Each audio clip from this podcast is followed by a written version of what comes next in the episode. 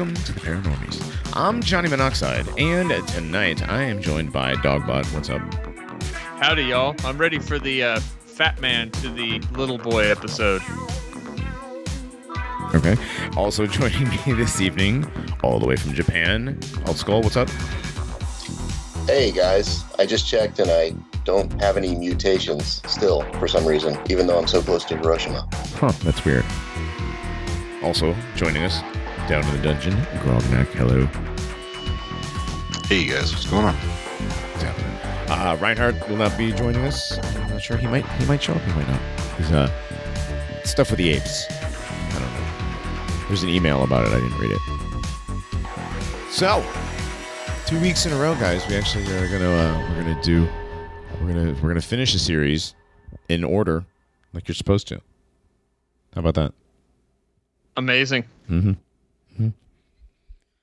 We never do that. We always do like we'll do a part one, and then what what happens sometimes is we'll decide we need a part two like three weeks later. Or we just like, there's so much fun stuff to talk about with each other that sometimes certain topics get put on the back burner. There's a lot of topics on the back burner. We can only record so many days a week, guys, and that day is you know like two. So we That's don't. what do- happens when you have like real jobs. Right. right. Right. You can only you can only do your hobbies so often, you know. Anyways, we are here. We're gathered here today in remembrance of the memory that uh, was Nukes. Nukes Part Two. How about that? Has it been longer since there was a bomb or since we've been to the moon? It has been longer since there was a bomb. Well, first of all, technically, uh, both of them are the same because neither of them happened. So It's been almost 80, 80 years, right? was it 1945? Right? 80 years since the hoax, since there's not been a single other nuclear bomb exploded by an aggressor country against another country in 80 years almost. Wow. Yeah, from 45 to yeah 55 and 22. Yeah, 77. 77 years. That's that's that's a little hard to believe, actually. It really is. I mean, you would think you would think that with all the wars that have happened around the world since World War II, because you know, and there's been one or two or sixty, um, that something would have you know escalated to the point of using nuclear weapons, right? I mean, Particularly given the advantage that nuclear weapons confer upon a weaker country to a stronger one. Right, exactly. And in a lot of these wars, the uh, weaker, the quote weaker country had managed to come out on top quite a few times. You know, where that would not have happened had uh, nuclear weapons been deployed. That's weird. Isn't it weird? Considering the ability for underground criminal syndicates to be able to procure whatever kind of weapons they really need because of the kinds of items that they have, yeah, and the and the money and cash flow that they have, it's pretty shocking that they have not been able to ever pull off the so-called dirty suitcase bomb.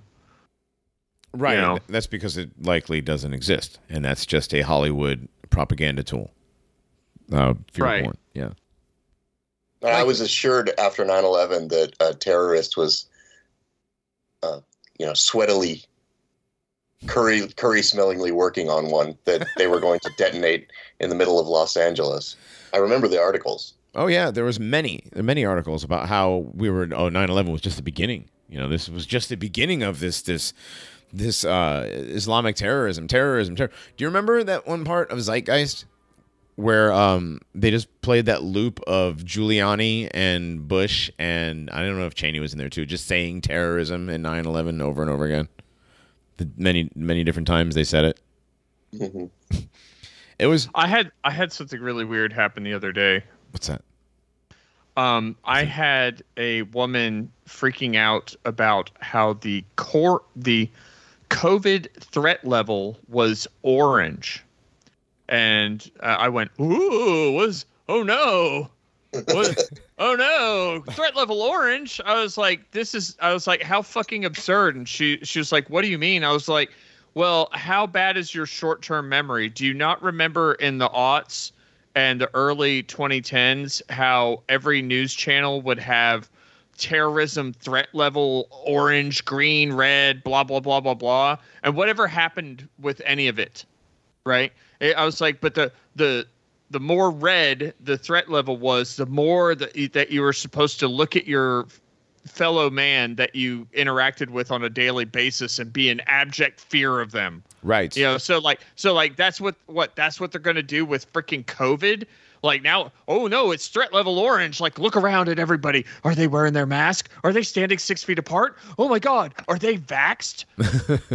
right. right. Oh no, dude, it's that. Interestingly enough, it was the atomic clock, or the not the atomic clock. The what, what was it called? The two minutes to midnight clock. the atomic. cl- Well, it was the yeah, um, The doomsday clock. the doomsday clock. Yes, and it was the two minutes. It was always at two minutes to midnight. never quite makes it to midnight. Never gets five minutes away from midnight. Right. Amazing. Yeah, it's kind of like never gets down to green, never quite gets to red with the threat. Right. uh, right. It's always orange. it's always yellow always or orange. orange. Yep. Yep. Yeah, yellow or orange. You're in a constant state of cortisol going through your bloodstream. Oh yeah, dude. That like, is that like, is like, like, yeah, it's it's never peak adrenaline and you're never relaxed. It's just like this just yeah, like oxidized blood constantly running through your through your because- bloodstream. well. That's because what it is, and that's adrenaline, you'd have to actually do something. You'd have to actually produce an actual uh, something where people die and things, but they don't do that. They just want the fear. right. And imagine you know, with all that cortisol coupled with seed oils and corn. There you have you have your average fat American. Well, I was about to say you're not buttoning up that second to last uh, button on your your black polo. Come on. I was trying to take a drink there. Oof. Come on, guy. I don't want to spit. I don't want to spit my drink on the screen here. All right, back to nukes. Speaking of spitting, uh, no, I don't know. That, that's got nothing to do with it. A little bit of that finished chest hair coming out it's like hamburger meat. Oh, it's gross. Um, when we left off last week with nukes, we talked a good bit about Hiroshima and Nagasaki and how they were likely firebombed all to shit before anything even happened. You know, um, on the days that they were allegedly nuked, you know, nuked. Um, but let's talk about let's talk about the bomb itself and all the fakery and the weird stuff that's that went on with that. Where do you want to start? I, I, which which bomb? Because uh, Right. both bombs were fake. Well, right, but weren't they both? Were they both made Yeah. in uh, one? wa- No, one was made in uh, Oak Ridge, Tennessee, and the other one was made at um, Los Alamos. Is that how it went? I think so. Okay. I just had a thought. Are there any pictures of the Trinity, the alleged Trinity test bomb? Because I've only ever seen pictures of Fat Man and Little Boy, and then other like hydrogen bomb pictures after that, like the big, uh, looks like it, the Fallout uh, mini nuke. It's like this big, fat, stupid looking thing. And there's all these interesting stories about uh, the little shoulder mounted nuke that they had in the 1950s that they, ha- of course, they never used that looks just absolutely ridiculous. But I don't remember ever seeing a picture of the Trinity test bomb, which was actually just like Hmm. thousands of pounds of dynamite. You know that at the Trinity site, there's an obelisk. That's shocking. Yeah. Mm. The black I plaque. just added. Check this out. The black plaque reads The site where the world's first nuclear device was exploded on July 16th, 1945. Erected 1965, White Sands Missile Range. J. Frederick Thorlin, Major General, U.S. Army Commanding. The gold plaque below states the historic, or excuse me, the gold plaque below it declares the site a National Historic Landmark and reads Trinity Site has been designated a National Historic Landmark. This site possesses national significance in commemorating the history of the United States of America. 1975 National Park Service, United States Department of the Interior. Hmm. Wait, wait, wait, wait. So you can visit it? Yeah. And not get completely radiated and die. Look, dude. How else are you going to read the plaque that they put up there if you can't? But They put a plaque there. You can read it. They dropped 1,170 bombs. Oh my god. Bro, Right. Well, well, so? no, no, no, no. Like some of them were above and below. Above is below. Above, so below. Uh, yeah, it should be so thoroughly radiated in that area that it, like we can't get anywhere near it for at least a thousand years, right? I mean, that's what they told us, but the obelisk is there. You can go look at it. There's obviously a photograph of it. So if I had my Geiger counter with me, would it be making the very anxiety causing ticking noise? I, you know what? I don't know. We should Hmm. do. We should fund a. Uh, we should fund a Paranormies field trip to the Trinity nuclear test site. I mean, I'm I'm down. I'm always down for this kind of stuff. So this is. uh I want I want to go to Ames Monument first. Yes, this is Jornada del Muerto. Wow, what? Journey of Death Desert. The Jornada de Muerto. I mean, it sounds like Journey of Death, right? The I journal. is what it means. Yeah. Okay. Uh, translates from Spanish a singles day. Oh, oh, wow. Three words, right? Jornada del Muerto translates from Spanish as single day's journey of the dead man, or even route of the dead man. That's more likely what it is. It's not the one with all the other words. A journey. It's Mm-hmm. obviously journey. Uh, though the modern literal translation is closer to the working day of the dead. See, this this uh, I was talking about this earlier with some of the guys, some other guys, um, how the word definition is fluid. You know, definitions can change right rapidly, especially nowadays. The definition of you know this is changing. The definition of that is changing. This has how many fucking definitions? Three for the same thing.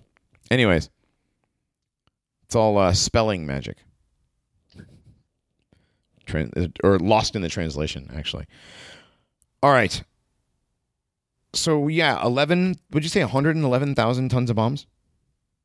Uh, I thought it was separate bombs, but maybe it's maybe that is tons in tonnage. Oh, I thought it was bombs exploded.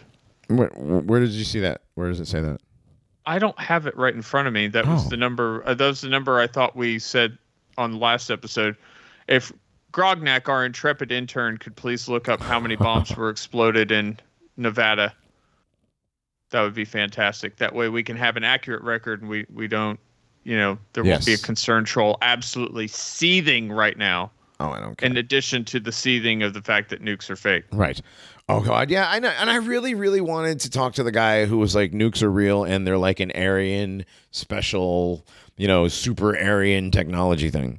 Oh, I was gonna There- say. I was gonna say. I don't think we're denying white achievement by saying nukes are fake because um, Einstein, Because every Oppenheimer. Oppen- every single It's not a yeah. It so we we did bring this up last time, guys. It's 1,021, and 921 of them were underground. okay, one Oh, I, thousand. I, all right. I was off, but you know, okay, not by much. no, so you would have won on the prices right. It's separate. Hold on. Separate explosions. Yes, Separate detonations yes, of a like an atomic bomb that is powerful enough to destroy a whole city. They exploded 900 of them underground. Like really? yes, that's- Yes, How- 10, how many 10 of them- total. Yes. Like how? Like over a span of how many years? um, oh, There's only 365 days in a year. That's what I'm saying. Like right. the testing. These are testing. So like this is this was done before. Uh, let me see. It was over four four first one was- decades of time. From Four decades? Uh, fifth, yeah, yeah. Okay, so the Um, first one was done. Oh, hold on. Nevada first Nevada one- matter Proving Grounds was on. established in 1951 Okay, for the but Trinity to was the purpose of testing nuclear. Trinity was July sixteenth, nineteen forty-five. Right, Trinity was before the Nevada uh, Proving Grounds. Okay. Right, Okay, so but Yeah. over four decades, there were a thousand bombs detonated So- at so this. so I- hang on a second. So they started the proving grounds in 1951. They were Yes. still doing nuclear testing underground in the 1990s. um, Four decades would put them in would put them in 1991. Yeah. Um, said from it says from 86 to 94 actually uh, we were put on uh, hold for a full scale nuclear weapons testing. So they did 536 um, anti-nuclear protests there at the time. I don't remember any of this. I was I was a kid. I remember the it was a big anti-nuclear deal at the protests. I remember that stuff. Well, I remember like uh, at Oak Ridge in Tennessee, they had the the um the nun, like the Catholics that broke in. Remember that? The Catholics against uh against nukes. It's like a big thing still. Cans. I don't know, dude. I don't, I don't think that's what's actually called. Uh, it's a terrible acronym. I know. But, these nuns Uh, have cans. Another another terrible acronym was uh, LIMBY, and that was uh, a lot of the a lot of the nuclear protests were libtards in what are now heavily blue areas, and they did not want to have the nuclear power plants built where Nim- they lived. yeah, NIMBY. So that N- uh, NIMBY, not in my backyard. NIMBY. yeah. NIMBY was not in my backyard. Oh yeah, dude. And That, NIMBY that is was definitely San Francisco is a full on NIMBY, and now they're suffering for it. Yeah, that's what's wrong with San Francisco. Yeah, this was a lot of people. This was 30, almost 38,000 people, and uh, almost 16,000 of them were arrested. That's a lot of arrests. Hmm. So I'm supposed to believe that we had enough uranium or plutonium or whatever to explode this many bombs over a period of time. But Iran and North Korea, who have put together nuclear power plants, correct? They have not been able to cobble together enough material to make uh, A just bomb. a few bombs, Right. A- a- like, but but we, I mean, we had how how many power plants did we have between fifty one and ninety four? Uh, how many power plants? Yeah, how many nuclear power plants? I don't In the. United States. A few. Not all that many. Not a lot, but a few. And not not a lot, Like one right? or two. Like, probably no, like you, you couldn't build them anywhere. yeah, I don't know. Maybe maybe none actually. Until when did it, when was the first nuclear power plant? Sixties. I don't know. Actually, don't know. Grog Grognak, can you look up how many Yeah. nuclear power plants we had? Yeah, do that. well, Um, in 1960, it looks like we had about 17. 17, 1960. Uh, all right, that's power plants? that's Okay. already more than I thought we even had. right. That's a lot. That's a lot for back then. Okay, so we had enough of this material to be able to make these bombs. Yes, and make and run 16 nuclear power plants at the same time. That's interesting. In the 60s, that we had 16 nuclear power plants in the 60s, and then we've been they've been fighting about this technology and arguing about it, and it's like the cleanest form of making energy, technically, with the way but going by waste. It looks like in total, there in history there are 667 reactors that have been built. So somebody, S Wow. S S to F up.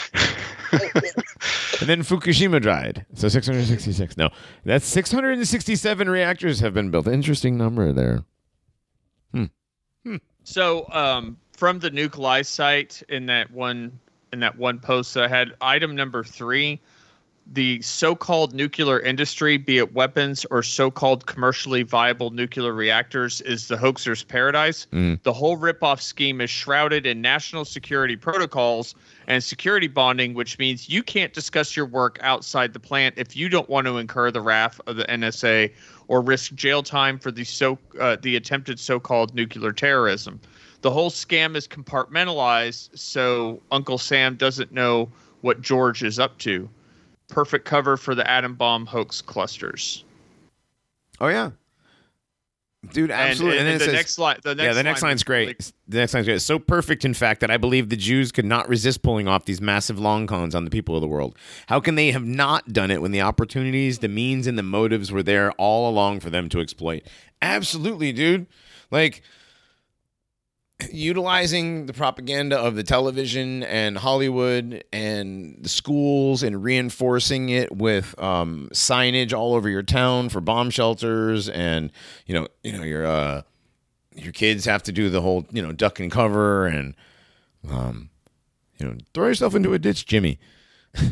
and all that Well, stuff. They they have the added benefit of controlling not only enemy populations but your own population as well, Mhm. because you can use the exact same fear of the enemy propaganda to control your own people, put them where you want them, have them do the stupid drills that you want them to do, which is also a form of MK Ultra mind control, which also makes them more pliant and liable to do the other ridiculous things. Because when you get people to perform ridiculous acts, then they'll do absolutely anything, as we've seen recently. Absolutely. Yep. I it happens to, all the I time. I used to say to my teacher all the time, "Why are we doing the same thing for a nuclear bomb that we do for a fucking tornado?" Yeah, why am I getting under this desk? Why are we getting in the hallway? It, Right. Like it, it's not going to matter. Yeah, I, I mean, but the, at, at least with the tornado, maybe if we got in the hallway, it would matter because it's the the the solid walls, and not being and not being around like glass that will shatter and blow around in the in Sure. the classroom Sure. but but a nuclear but for a nuclear bomb if it is if it, i mean if it is what you say it is Right. We're It- all just done. yeah we're just gonna we're gonna vanish You're not even going to have a chance to go to the hall. It's Right, just vaporized. done. I mean, like, I I don't think it matters if I'm on the floor, in my desk, or in the hallway, or in the bathroom. If we're vaporized, we're vaporized. You know, if that's what you guys say that it's supposed to do, I don't think it matters. You know where we actually, you know where we, where we are. You know, Uh, yeah, but yeah, that doesn't make any sense that you do the same. You do the same thing for um, for a tornado as you do for a nuke.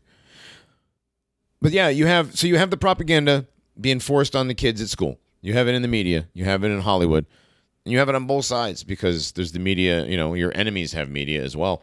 And it's very easy and if you control the world with this scary thing and then there's don't forget the Samson option. Right? I mean, there's that too. Holy shit, talk about scary. Israel might have nukes in everybody's capital city.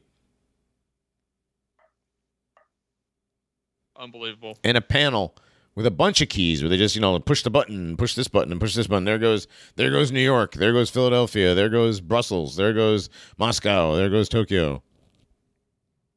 You know that's that's and they the, can use the they can use the anti-Semitism and the, all of the caric- caricatures of what Jews are to their advantage. Because if you complain about it, then you're an anti-Semite. But right if you get out of line, then these Jews might have all these weapons that they can use to destroy the entire world, and they just would do it because everyone's so goddamn anti-Semitic. right oh my god did you see that the- that uh the post that somebody made with the uh the the, the redheaded jew comedian who was talking about um he was making a charlottesville joke. He's like yeah they were chanting jews will not replace us jews will not replace us. And he's like no that's okay man. We don't want to work at hobby lobby. We're good. And then somebody in the audience mentioned like you know television hollywood. And so the comedian goes oh you mean like jews control hollywood? Yeah why don't you get the fuck out of here with your anti-semitism okay like literally i cry- remember that. I, I remember that. That literally uh, uh, crying out as they strike you. Literally making an anti-white joke right? Oh white people work at hobby lobby horror horror horror horror horror right? And it's like as soon as you mention jews in hollywood it's like anti-semitism! Jesus. god. I mean if they weren't so obvious i mean i think the obvious is the blatant the blatancy is, is just uh the mask is coming off a lot more now with these people you guys notice that uh yeah It's- yeah, yeah. Yeah. well, with the COVID stuff and everything, I mean the nuke, the nuke thing, right? I mean, Israel's the only country that's you know known to have nukes that's not on the non-proliferation treaty, right? I mean, if we're gonna for a second, we're gonna pretend that nukes are real for half a second here, right? Uh, uh, all right it's already been longer than half a second but i was seeing where you were going with this Well, like, nu- well, Israel is on the non-proliferation treaty, and yet they have nukes, supposedly. And and yet, like officially, they don't have nukes. Right. Officially, they officially they don't have nukes, but everybody knows they have nukes. So I, I remember, I, I remember th- with this particular point, I remember when I used to listen to conservative talk radio, you know, like AM stuff, right? And it was always just sort of like a wink, wink, nudge, nudge. You know what I mean? That Israel has to have them because they're surrounded by their enemies, and they're just this little this this just this little tough country in the the you know surrounded by a bunch of bullies, and you know they have to have that stuff. The only democracy in the Middle East. The only democracy, yeah, Right, that's like the big our one. greatest ally. You know, so like, it, so we should be okay that they're flaunting international law, and whenever, uh, whenever these these countries that uh, did not follow the gold standard would go to the UN and have their speeches, and they would, you know, talk about Israel. They're the bad guys. Right. Your Gaddafi's and your your uh, Saddam Hussein's, and- yeah, and- Assad. And your Chavez's and Yep. stuff, and Well, Chavez. Yeah, yeah. And meanwhile, any of these countries that stepped out of line got absolutely destroyed by the U.S. Right. Yeah. Well, first financially, and then yeah, and then Speaking of like countries that were sitting there not really doing anything to anybody else, and didn't had their neighbors just sort of their neighbors just sort of uh, destroy the destroy their entire infrastructure and then take over their country and steal all their oil and gold and whatever else. right, right. Do you guys remember when last year, um, or was it this year, that eight countries in Africa that did not want to have the vaccine brought into their country had their leaders assassinated? Well, they, their leaders assassinated or they died of COVID too. Remember, there's which is Yeah, the same they- thing. Or I yeah, repeat well, myself. yeah. Yeah.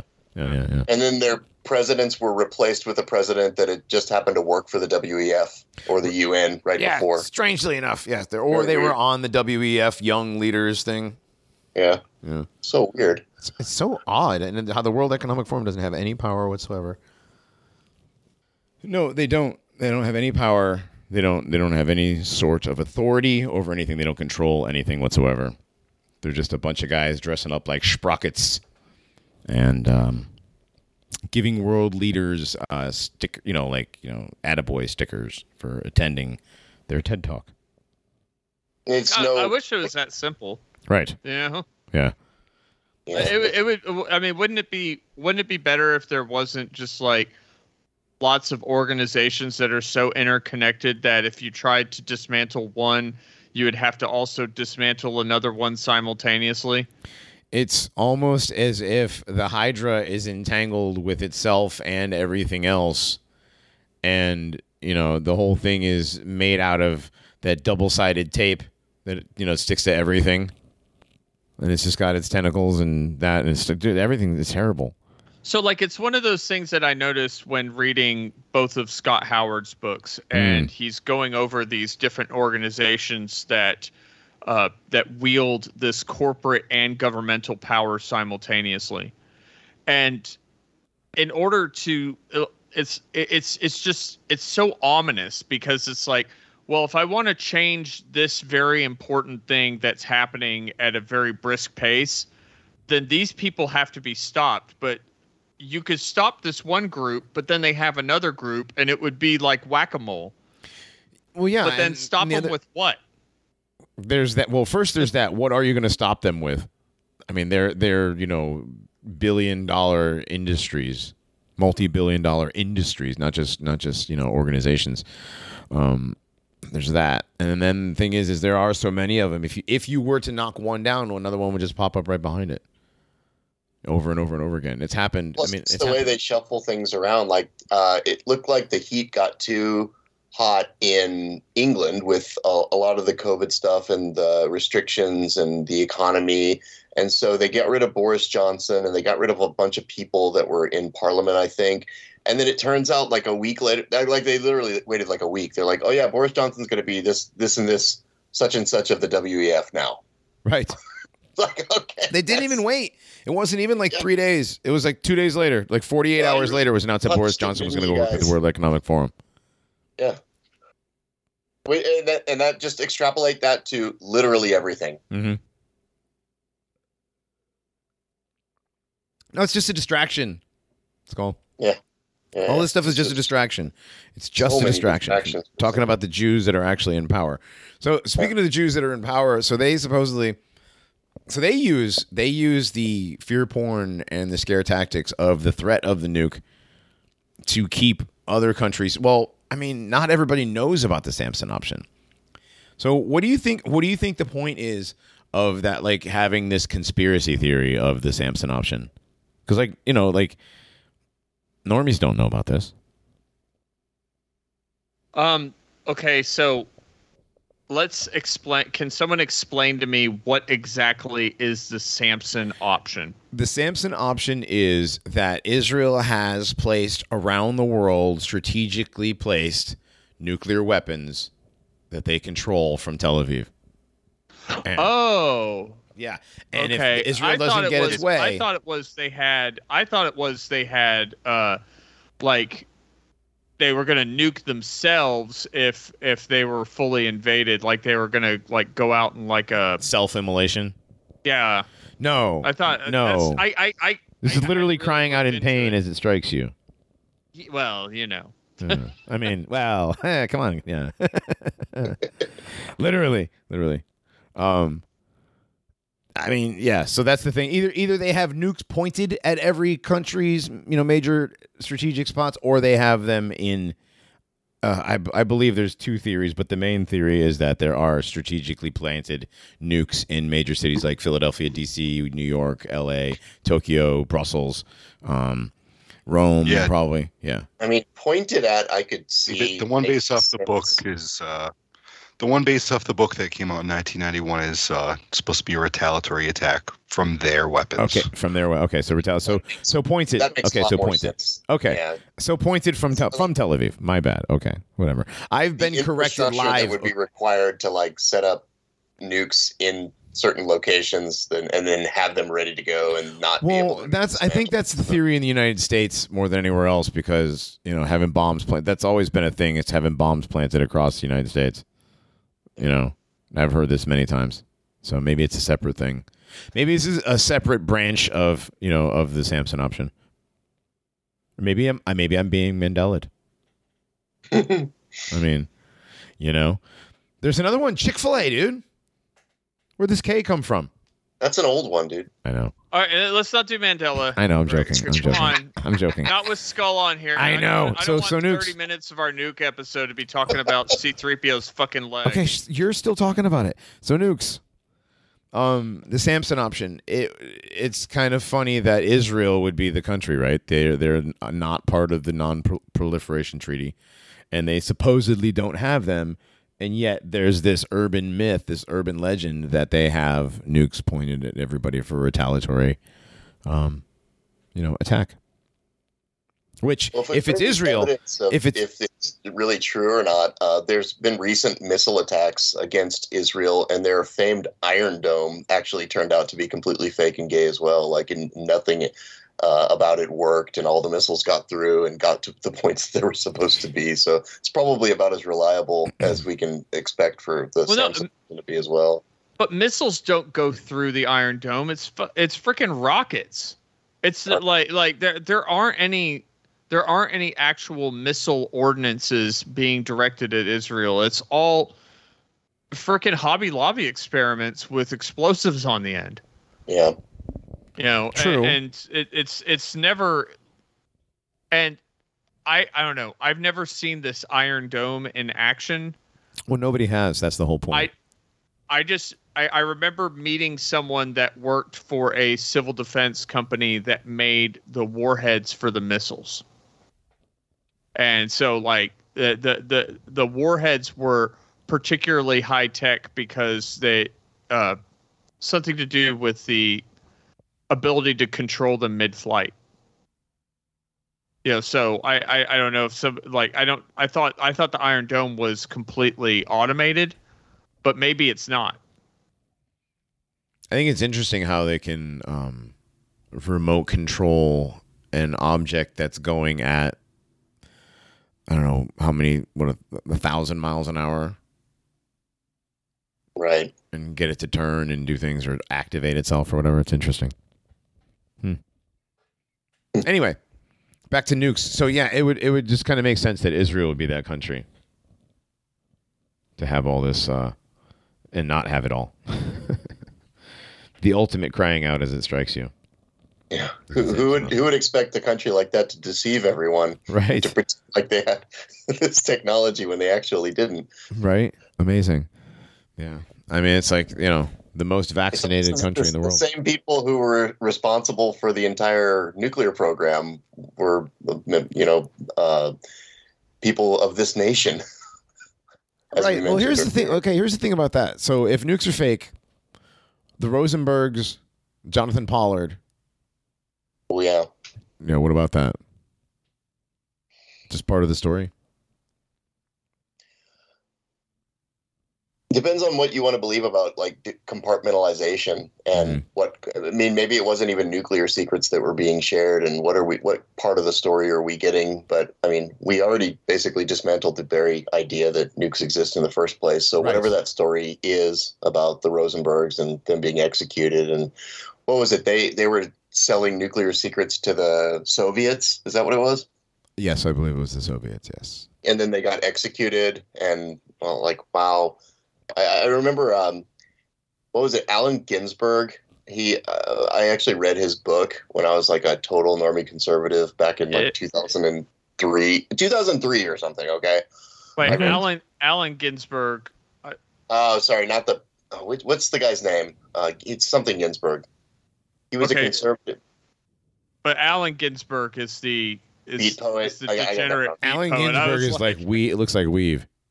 But they look exactly the same actually too. David ginsburg? It's somebody ginsburg. Anyway this guy who wrote this book he wrote about how his parents were communists and they like thought that the rosenbergs were these absolute heroes who were um, like mythologized by their people by the jews interestingly enough. So there there is a narrative definitely being served there for a certain area of the of the world Yeah, that's, that's definitely true. I mean, there's a lot of well, there's a, there's a lot of stuff. I mean, that's the like you know the hotspot of everything, right? The the fighting's Mhm. been going on in the Middle East for thousands of years, and now now there's nukes. Israel has them. Hmm. And that's the other thing. That's the, that's the other thing. If if Israel had them, they'd have used them by now for real. right Like, like as much as Israel gets provoked and attacked and whatever, they would have used somebody would have gotten nuked by now. And plus, there's supposed to be all these different ones now, right? There's suitcase nukes and Yes. there's tactical nukes, and you got all sorts of different stuff you could choose from. So you could use a small one, right? I mean, it's not going to be Yeah, I mean, destroy the could- whole world. right? th- these things can be upscaled, downscaled. You know, they don't have to be kiloton bombs. It's not like Russia's Satan uh, one that can destroy an area the size of Texas, which obviously is true because they must have tested it, right, and and measured the area the size of Texas that it destroyed. Right? Because I remember that. Because that I believe that when that story came out. I was like, man, that's scary shit. Did you Oh, really? Wait, when- when- I didn't even think about the fact that, like, well, how do they know? Right. They actually I'm like they detonated that shit, and and if they did, wouldn't we have? If they were trying to prove it, I mean, to you know be true, they would have to have like I would think they would have faked some satellite photos like of the explosion. You know, seen from space. That's something you could see from space. You could see if Texas got blown up, you could see that from quote space. Pretty sure you could. Right. I'm pretty sure that would register um, on a, a number of different measurable scales. Oh, if yeah. you could Richter something up the scales of- in Europe, no matter where they did it in Russia, it would like measure on a Richter scale in Europe. Something that big. and and you would expect it to cause all sorts of other collateral problems, such Sure. as like you're blowing something up the size of Texas, and there's tectonic plates and oceans and all sorts of shit going on underground that you're destabilizing. That That's you would the see other some thing. sort of So, uh, so item number one of Mhm. that list has to do with the seismograms, which was something that I had brought up in the first part of this. Was I, I would have thought that there would have been seismograms that said the historical seismograms of Hiroshima and Nagasaki had mysteriously vanished. I had no idea, like they just disappeared. They just Uh, disappeared. if- wow, if- what a if- if what a strange only- coincidence. If not They're only for the sake of war era memorabilia, that information should have been everywhere in the museums and in the press. Hiroshima is located on a highly volcanic zone called the Honshu Arc, and those active volcanoes were under constant seismographic surveillance during that period and long before that. The so called atomic blast at Hiroshima was estimated to be the equivalent of 6.2 on the Richter scale, but no seismographical outpost in the world appears to have noted it. The Russians said that they exploded the biggest atomic bomb ever, 50 megatons, uh, in northern Russia. That's hundreds of thousands of times more powerful than what they say explode over Hiroshima, yet not one seismic needle moved at all. Hmm. Hmm. So that, that's that's that was one of the things that I brought up because like uh, I I think seismographs I think there are a lot of like amateurs who have like ham radio. You know, there are a lot of amateurs, not as many who have ham radio, but would have their own seismographs. Sure. And if and if they didn't start going off for something like a 50 a 50 megaton bomb, you know, like the when it, when will it go off?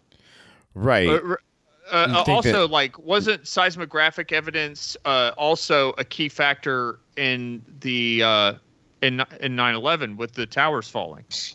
Yes. yeah, because there was no. And there- the- that there- thing, there was none. yeah, there wasn't any. Again, yeah. No indication because they just, well, allegedly, it seems like maybe. We don't even know that now. But uh, they just turned to dust.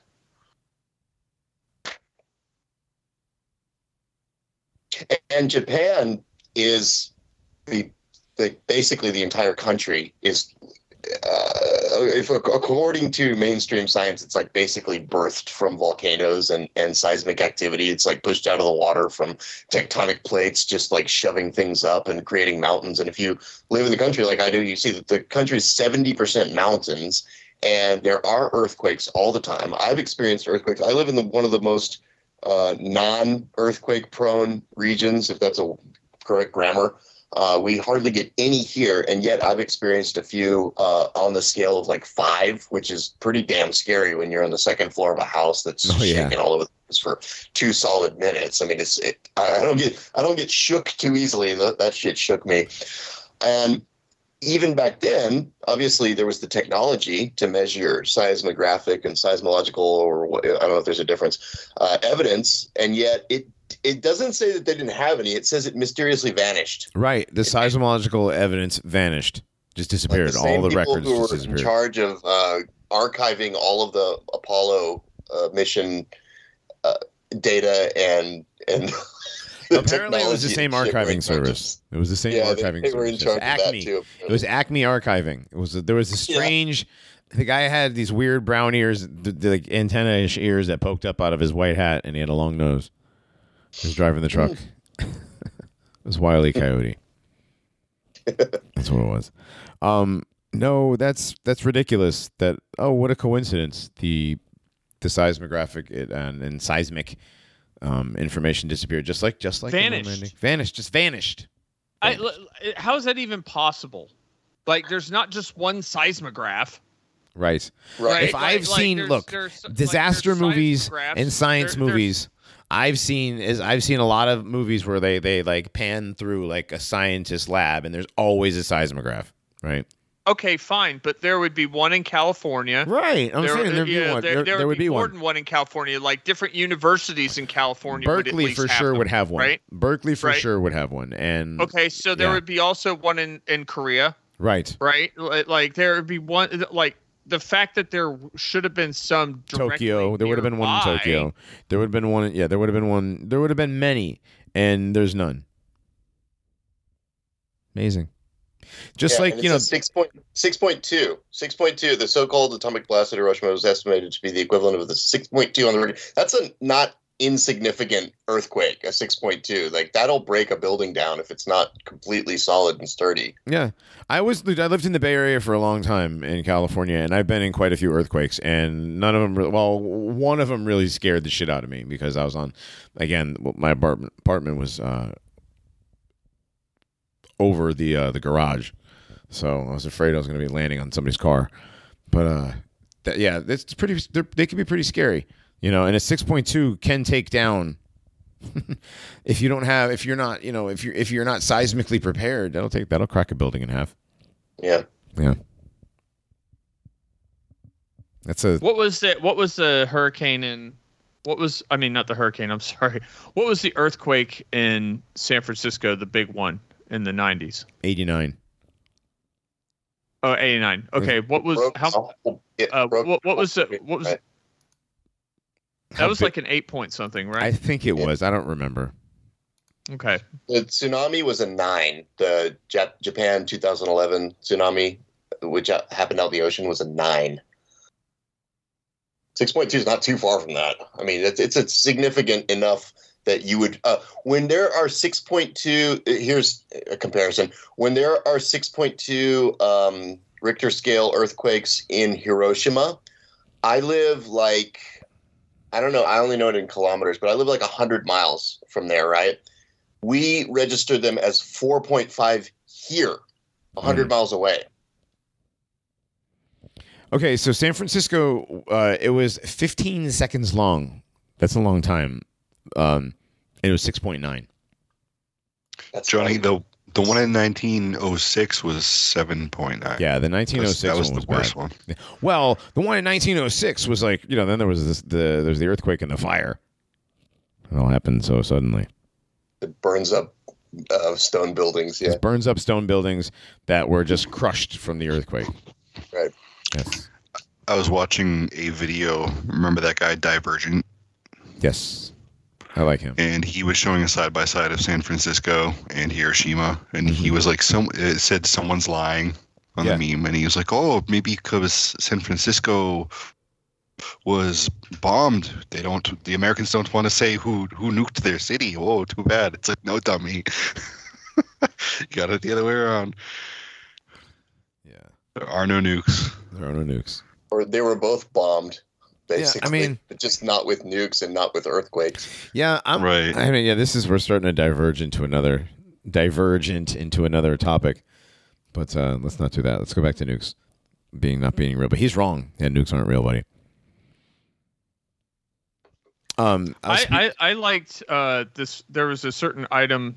If we're go- if we can pivot a little bit to nuclear reactors, uh, item number four, Johnny, the during the so-called billion-dollar East Coast of the United uh, the blackout in the United States on the East Coast in the I guess the late seventies, uh, a good portion of the area was completely without power. How would that be possible when so many nuclear reactors were supposed to have autonomy? How is it possible that people can shell out $5 billion to build a reactor and it can't light a light bulb when the grid goes down? The power failure was so absolute because the conventional sources are fueling the hoax reactors. So, yeah, that makes that makes actually makes sense that the reactors aren't actually producing. There was also the there was also the one of the um, oh, when was it when when New York went down? That was was it 20, 20 Now that- well, well they, keep, they keep saying it's the way that the grid is structured, right? right. But why wouldn't you have like if Why you wouldn't you have, have, these like- nuclear reactors that you don't want failing on you, right? Right. Because if they fail, you get a Chernobyl or a Three Mile Island or whatever the f, right? Well, not just that. So- though, if they shut down and they don't produce electricity, like they don't have that's. But that's the thing is they're not supposed to because they just boil water. They're supposed to go forever and ever and ever unless there's a meltdown. So if the case is that the conventional systems went down, like the coal-fired plants and stuff ever went down, which was what supposedly happened, then the nukes would would supposedly come online as a backup system for the grid, right? There should be some sort of workaround for these nukes to power up the the, the grid, uh, other parts of the grid. Like you're supposed to be able to like the way the grid is supposed to work is you're supposed to be able to like rearrange uh, what direction the power is coming from, right? And that didn't happen. So n- these nuke reactors might not real either, is what he's saying. Uh, and and we're constantly hear from like conservative media talking about the power grid not being structured Mhm. correctly and Mhm. how and if it, if an EMF, you know, another another another very awesome possibly mythical weapon, EMP. you know, uh, is An uh, oh an EMP. Yes. is set off and uh, is set off from Iran. Yes, if know, Iran like, gets us with an electromagnetic pulse from, I mean, from Iran, they're going to send us a pulse of energy. Then we're then we're done for. We're just done. Pulse. It is this pulse of energy. Because we because we live in such a low trust society that Right. if all the power went off today, it would be way worse than it was in the seventies in New Oh, York. for sure. Oh, yes, for sure. Definitely. It would be way worse than it was that time in the 70s. Well, actually, again, there was a time fairly recently that the power went out in New York and it was for several days and in New England in that area. Do you guys remember that? I do not. Hmm. I don't remember. Sorry. No, I, I, I, I swear there was. I have to look it up, but I swear there was. So like, um, and like, and it was because the grid, the grid couldn't handle something or something went down. I don't know. It was in a Mrs. O'Leary's cow situation again, probably. Did the whole I don't know uh, this story too well of this one, but did the whole grid area go down when they did the Three Mile Island thing? I don't actually know. Yeah, I, I didn't look into that deeply enough, but it, I mean, you would think if the there there was a I guess a near meltdown, but that would have involved them shutting down or having to shut down a whole lot of areas of the Three Mile Island thing. I think Three Mile Island was not a full meltdown, but it was like a scary event. But they Right. would still It was enough the to, power in the area, right? yeah, it was probably enough to get people to move away, Right. you know, and give up all their property. So it's it's most likely a nice land grab there. Right. That happens seems a lot. to, seems to have been what like happens with these sorts of situations. Like maybe Yeah, Fukushima. I don't know. I don't know what, what the hell's going on with Fukushima, but yeah. as I talked about in the last episode, the real estate prices didn't budge there. So, but maybe that's by design too, because they different people were buying it than people like me. That's possible too. Nobody knows. Yeah. It's very strange. But okay, so back to let me see. What were we what were we talking about? We got um that's a that's an awesome list, by the way, DB. All right. We got the nuclear industry. the I mean, are we are we at almost the halfway point I, uh, before we, we break few, into some other stuff? I we've got a few more minutes. okay. Yeah. Ten minutes till break. All right, let's um nuke stuff. Mushroom clouds do not grow out of radial airburst explosions. The mushroom cloud needs to be seeded from the ground. The thermodynamic conditions caused by a circumferential airburst explosion would superheat the air all around and send radial shock waves emanating from the center outwards, like the popular festivity fireworks, and that would negate the conditions required for a mushroom cloud to grow normally. A mushroom cloud grows from the ground up in a predictable circular pattern that develops and flows through a relatively cool and stable upper air mass because the explosion was at ground level. Who can deny that mushroom clouds can't grow out of radial airburst explosions? Hmm. That's so weird that I never thought about that until now, but that makes perfect sense. Yep. It would be like a firework exploding. It would make a big ball in the air. And the reason a mushroom cloud's a mushroom cloud is it pushes up from the ground and then gravity takes care of the rest and Yep. starts pulling down and it balloons out at the top and then settles afterwards. So Yes. Wow. That's interesting. Yep. So your mushroom clouds can only happen from a ground detonated thing. And here's here's another thing. Uh, we I wanted Which to say earlier, Nagasaki weren't, just for clarity. what mushroom clouds? They were no, they were detonated in the air Yeah. above the ground. Yeah, they were detonated like 117 feet above the ground or something, or whatever it was, 50 feet above the ground. They were in the air though. Right. Um, the testing facility in in uh, in Vegas, they detonated all these bombs underground. Underground, Just boom, boom, boom, boom, boom, boom, underground, under the ground, under the ground. And there was no massive amount of earthquakes or tectonic activity, or that doesn't seem to make any sense. You know, with the amount of kiloton bombs that they detonated underground and nothing happened. Yeah, 900. Yeah, Over 900. 900. Yeah, come on. Really? And on. and by the way, when they detonated a or Kim Jong, I don't remember which one it was, um, but Un, I guess, I, guess the kid allegedly did an underground nuclear test in North Korea. This was uh, like 2000 something, 15, 16, 17. I don't quite remember, but it was around the time. I think it was around the time Trump took office. Or it was like just before or after. Maybe it was just before because It was the- just before. I think it was 2015.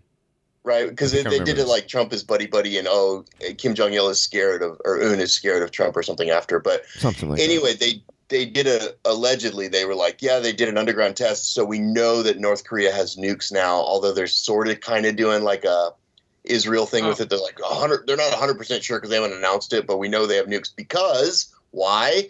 They detected the seismic activity of the detonation of an underground nuke coming from North Korea, so they're absolutely sure that that's what happened. Gay. Yeah.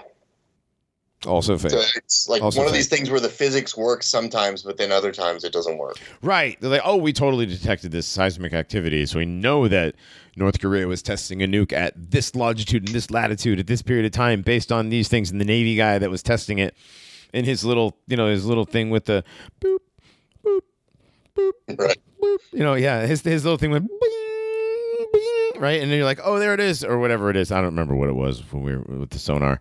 Um, but yeah, they picked it up, and the radio, you know, the, the the radioactivity, the Geiger counters went click, click, click, click, and everybody got all you know uh, to DefCon three or whatever. Yeah, and none of that's real. It's all just It's like one of those. It's like one of those stories where they know every single. It's all of these narratives that the system has, where like space, they know every single detail that you could possibly know down to the like microgram, and yet when it's another kind of story, they're like, oh, we don't know that they, they disappeared. The the information disappeared. We don't know. exactly.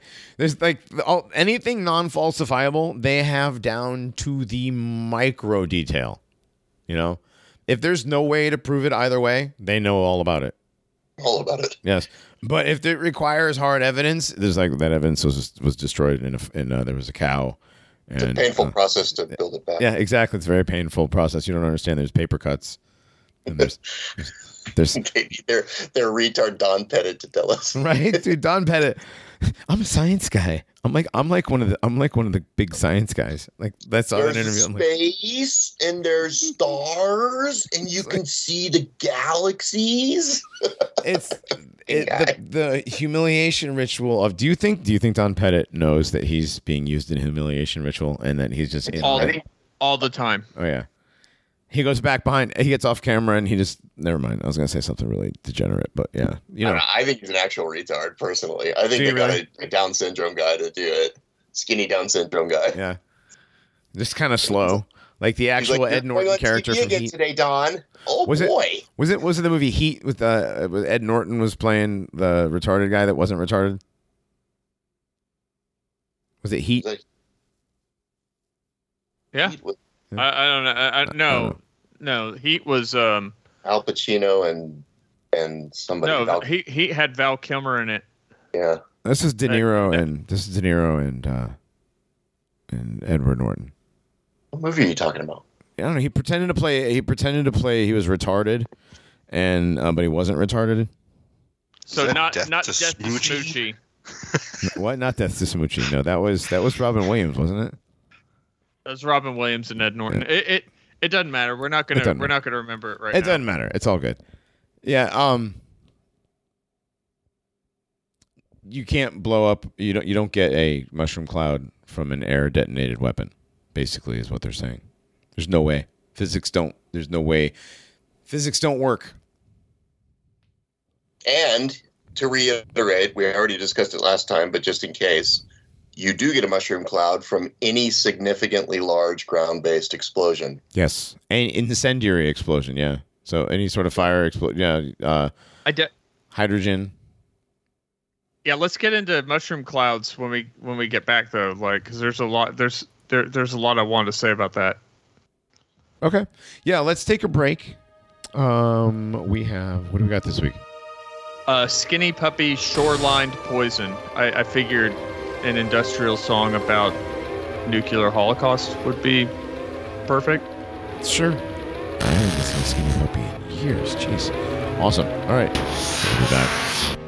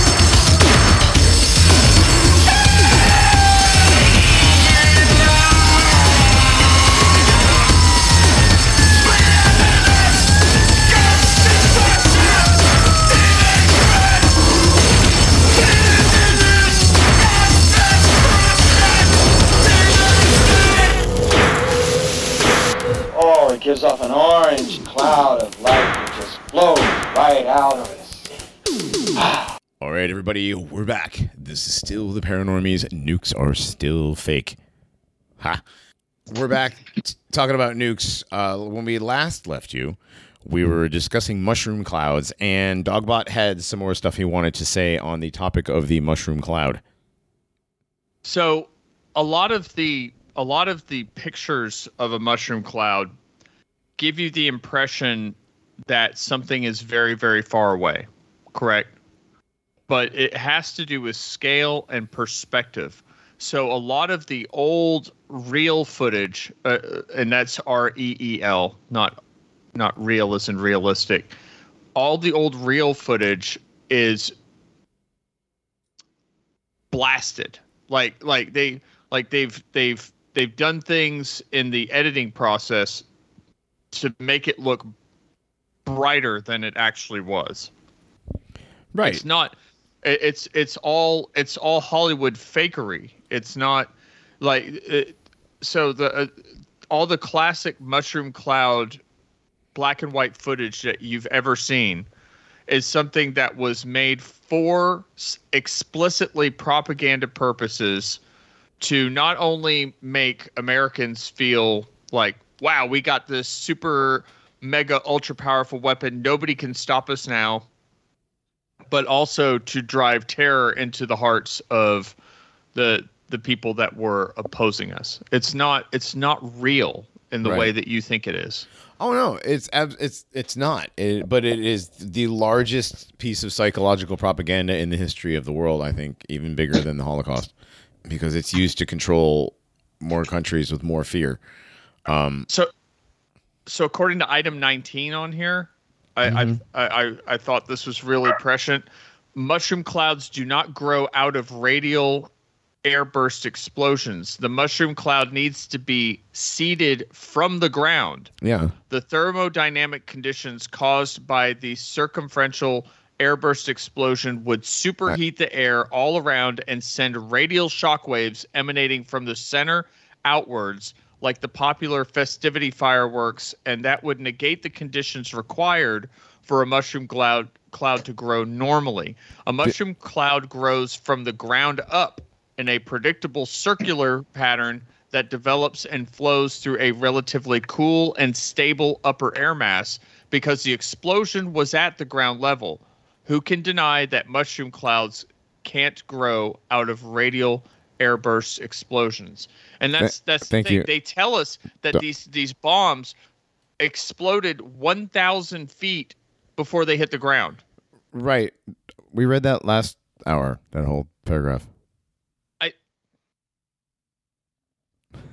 We did.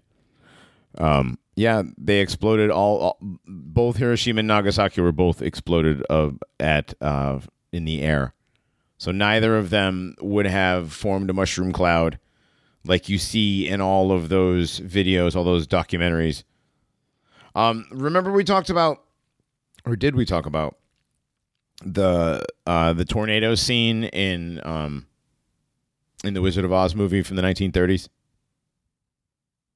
Uh, yeah, the briefly. special effects. Yeah, and it was like the most amazing special effect that anybody had ever seen ever in the, at the time, and it was 1939, and it looked real, like something out of the out of that the uh the tornado movie with what's his name uh, from the the 90s. Um, Kevin Bacon Twister. Twister, right? Yeah, I mean it was like that kind of real, but in the 1930s, right? So in the 1940s, they definitely could have been doing special effects. You know, have had special effects that looked that good to fake bombs and fake explosions and stuff.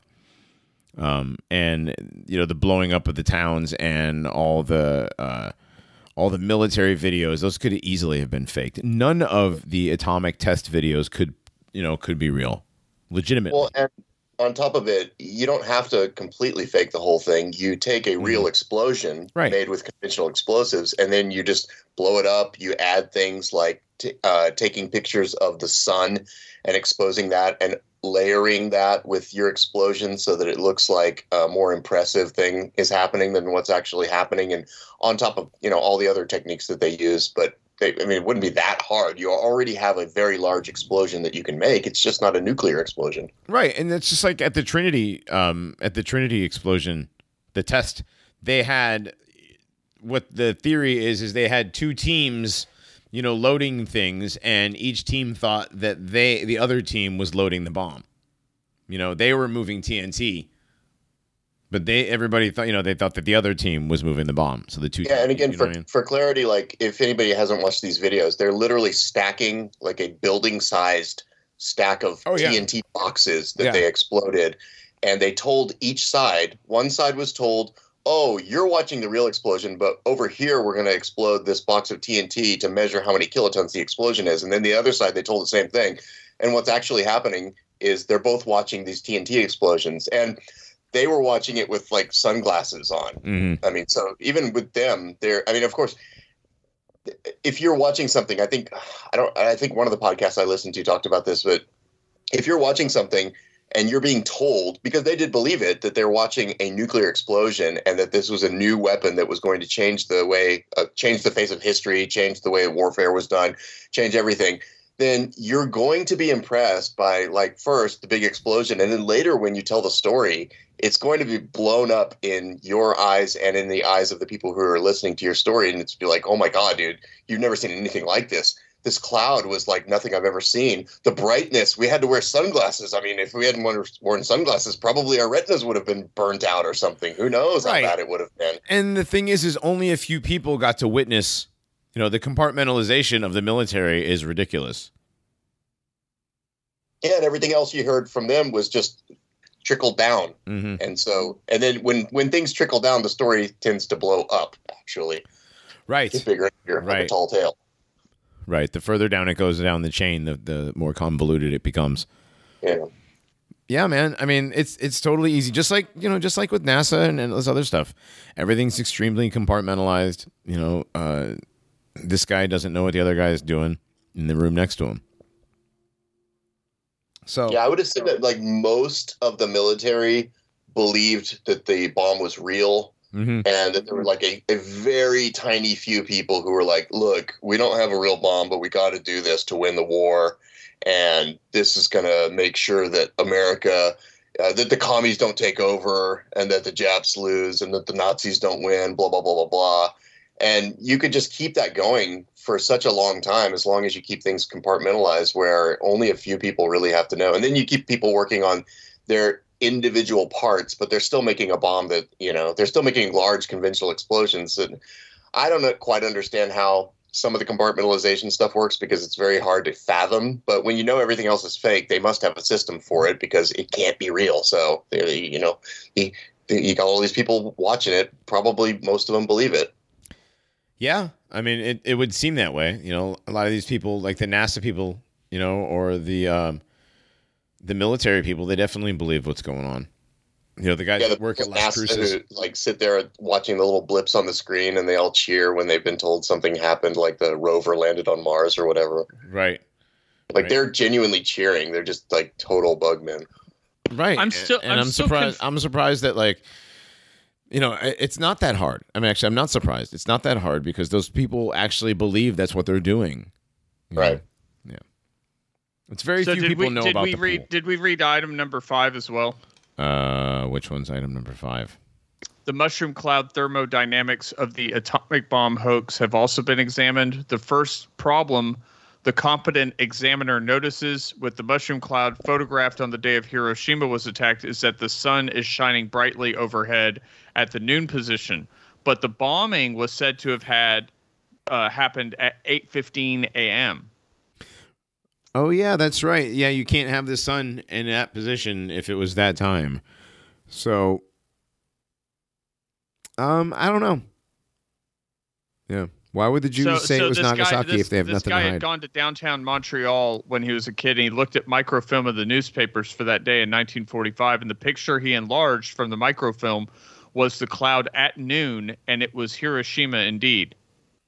So, you know, Yeah, So he found- I can, I can confirm that the sun is not uh, way up high at the noon position in the sky at 8:15 in the morning in Japan. Right. I'll stake my reputation on that one. Well, yeah, I mean that doesn't make any sense. You know, the, the- of course the pictures the pictures are fake. Uh, they they say that the Hiroshima one, yeah, it's, it's superimposed. It's the sun that's superimposed. They say that there's like a second explosion, but no, it's the sun. Yep. Yeah, I mean either way, it doesn't matter what it is. If there's one piece of that thing that's wrong, then the whole thing is wrong or fake. If there's one piece of that picture that's fake, then the whole the whole picture is fake. So having the sun superimposed or having the mushroom cloud superimposed onto a picture of the sun to make it look more um you know nucleary you know make it look more like a I don't know they're just making up what nuclear explosions look like Yeah, because seriously, if it was such a devastating explosion, they wouldn't need to do any editing whatsoever. In fact, probably most of their film would be overexposed. yeah right They'd have, exactly tone it, they'd have to tone it down a bit, probably. Exactly, you would think so because you know the explosion was so bright in the movies. Like you know, it all it gets so bright that it blacks out. Right then, in the scenes when the big explosions happen, Right. yeah, it like they get so bright that it that it like, I guess it's implying that whatever is filming the explosion gets irradiated as well. Yeah, there's like a like a half second of blackness, and then the the other fire explosion comes after. Which Yeah, blackness is supposed to be the super bright flash, which ironically it's literally the opposite. weird, crazy how nature do that. Well, it's just it. I mean, again, it it's it's all theater, right?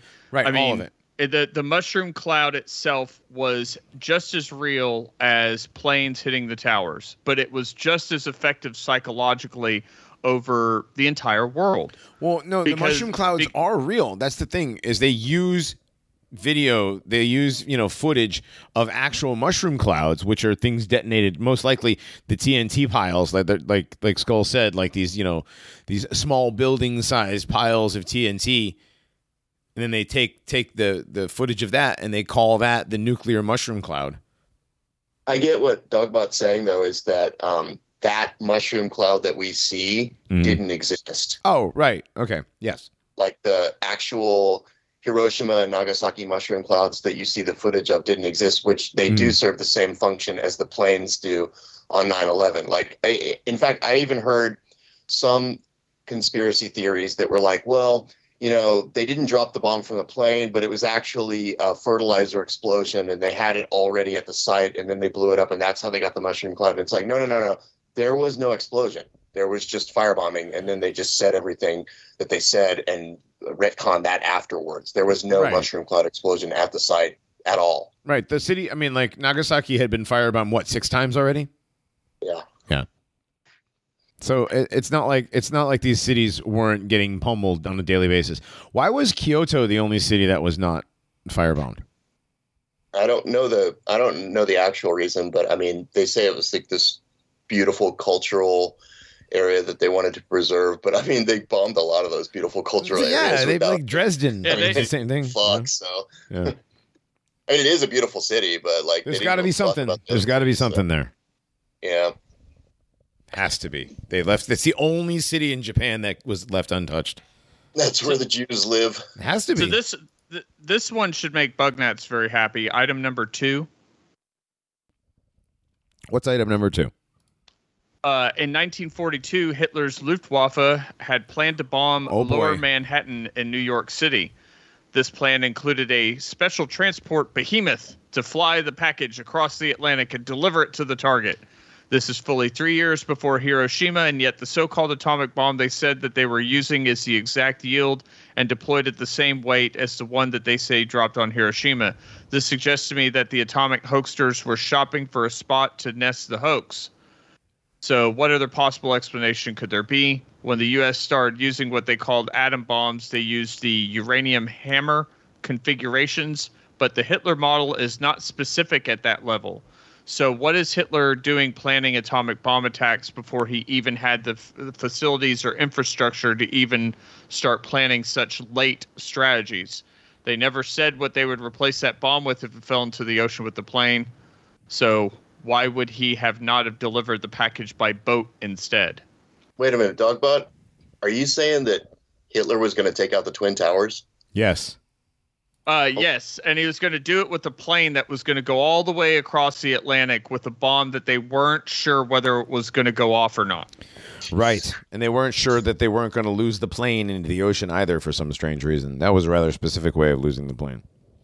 Now, now this is this this gets brought up again, like with the uh, documentary that I was telling you about, where uh, Hitler's stealth bomber was made.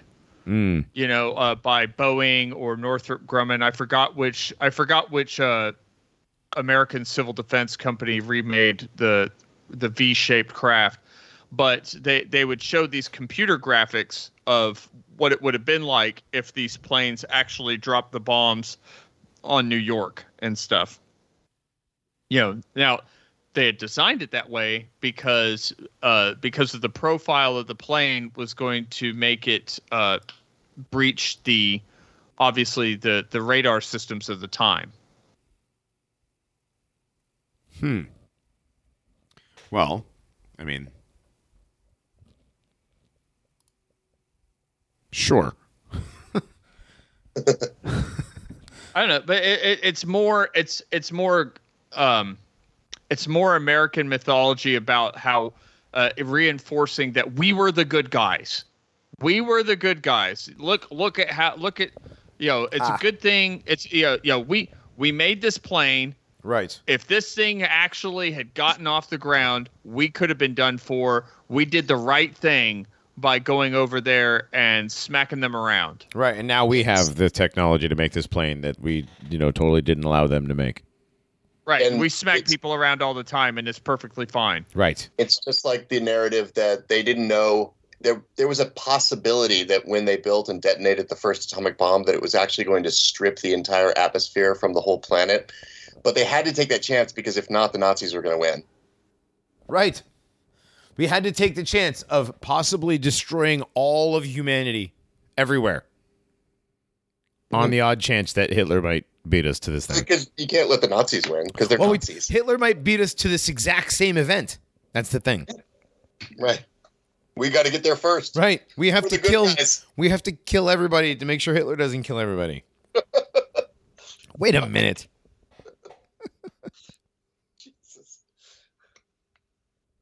It's literally, it's literally thing. It's like you know when a when a cop is beating you and they're saying stop resisting. You know. Yeah. This is for your own good. Yeah. I don't know, man. It's all backwards. But none of it's true because don't worry. Well, so don't worry about it because nukes are fake. Tactic, Yeah. I mean, uh, yeah, I mean, I, I, I mean, I do sleep better, you know, knowing that you know I, I'm not going to be vaporized. It's so funny, like how they just changed the theme, but the same story plays out in the way that the world government, particularly since the 1940s, has run the world. And that Mhm. you had nukes early on, you had nukes, and they introduced that, and then they just milked it for everything they could, basically culminating in the Cuban Missile Crisis, where they were like, "Oh no, the world's totally gonna end. Trust us, guys," and completely traumatize a whole population. And then they transitioned that into, I guess they got the population where they wanted, and so they had like 20 years of peace after that. And then it's like, bang, 9/11, and it's like you're gonna get killed by a terrorist. Yeah. Oh, Absolutely. Oh, man. better watch out no matter what, there's going to be a dirty bomb. There's going to be a nuke. There's going to be a shoe bomber. There's going to be an underwear bomber. Underwear bomber, Somewhere, somehow, some guy with fuzzy, gross pubes on his face is going to blow you up. And then now it's COVID, where anybody could be carrying the disease. And like you said with the Dogbot with the threat levels, it's like you better be scared of the guy right next to you. Everybody's the fucking terrorist now. But no matter what, it's always some narrative that the whole world is going to fucking end when it never does. Right. But they, well, as long as the media keeps putting out stories about what's happening, people will still believe it. That's Like, I just I just wait to see if like there's a new new like Disney movie being made. If so, I'm pretty sure the world's not going to end because those guys know what the fuck's coming. well, well. There's two. There's two Marvel. Uh, there's two Marvel superhero movies coming out. One is um, All right, we're good for a few more months. The Age of Kangs. There's something like that. The Kang. Well, there's yeah. There's no black guy for it. Well, the Kang was like, yo, I don't remember what it was, but then there, there's an, and then there's another one. There's two, there, it's 2025 of the scheduled release, so we got Oh, a we're couple more good years. good. Yeah. Yeah. We're gonna be okay. So at least there's that. As long as Marvel Comics, you know, the Marvel Comics universe is still producing movies.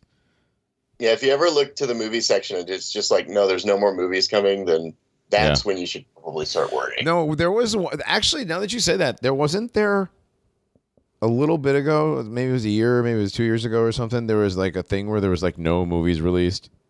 They did do that, didn't they? Yeah, and everybody was like, "Ooh." Right, right. They did that during. COVID. yeah, yeah. Dun, dun, dun. That means everybody's gonna die. Even then, it didn't happen. Right. Fuckers. Never happened. Nothing ever. Listen, nothing ever happens. Nothing ever. Johnny, Johnny, does anything ever happen? No, No. no. Everyone's a tranny on TV, and nothing ever happens. I mean, it's it's true. Yeah. I mean, I'm sorry. I, it, it's Wait. true that it's fake. right. It's true that it's fake. Everything on your television is likely fake and inverted. Yep. yep. I mean, I, I hate that it have to be that way. I just You know don't what I watch mean? it. That's Like, what I'm saying. I It, would be so much easier if you could take certain stuff for, uh, at face value, but they've they've gone so completely far out of their way to make everything so fake all the time that you would be a fool to just take something that had just occurred at face value at this point. right. And I So don't, I, they- I don't want to have to judge anybody on that either, but it's just it's just the truth. It's it's like if it came through if it came through the screen, you cannot immediately trust it for what it is. No, you have to question it because it's the screen, and you know that's their job. That's what they do.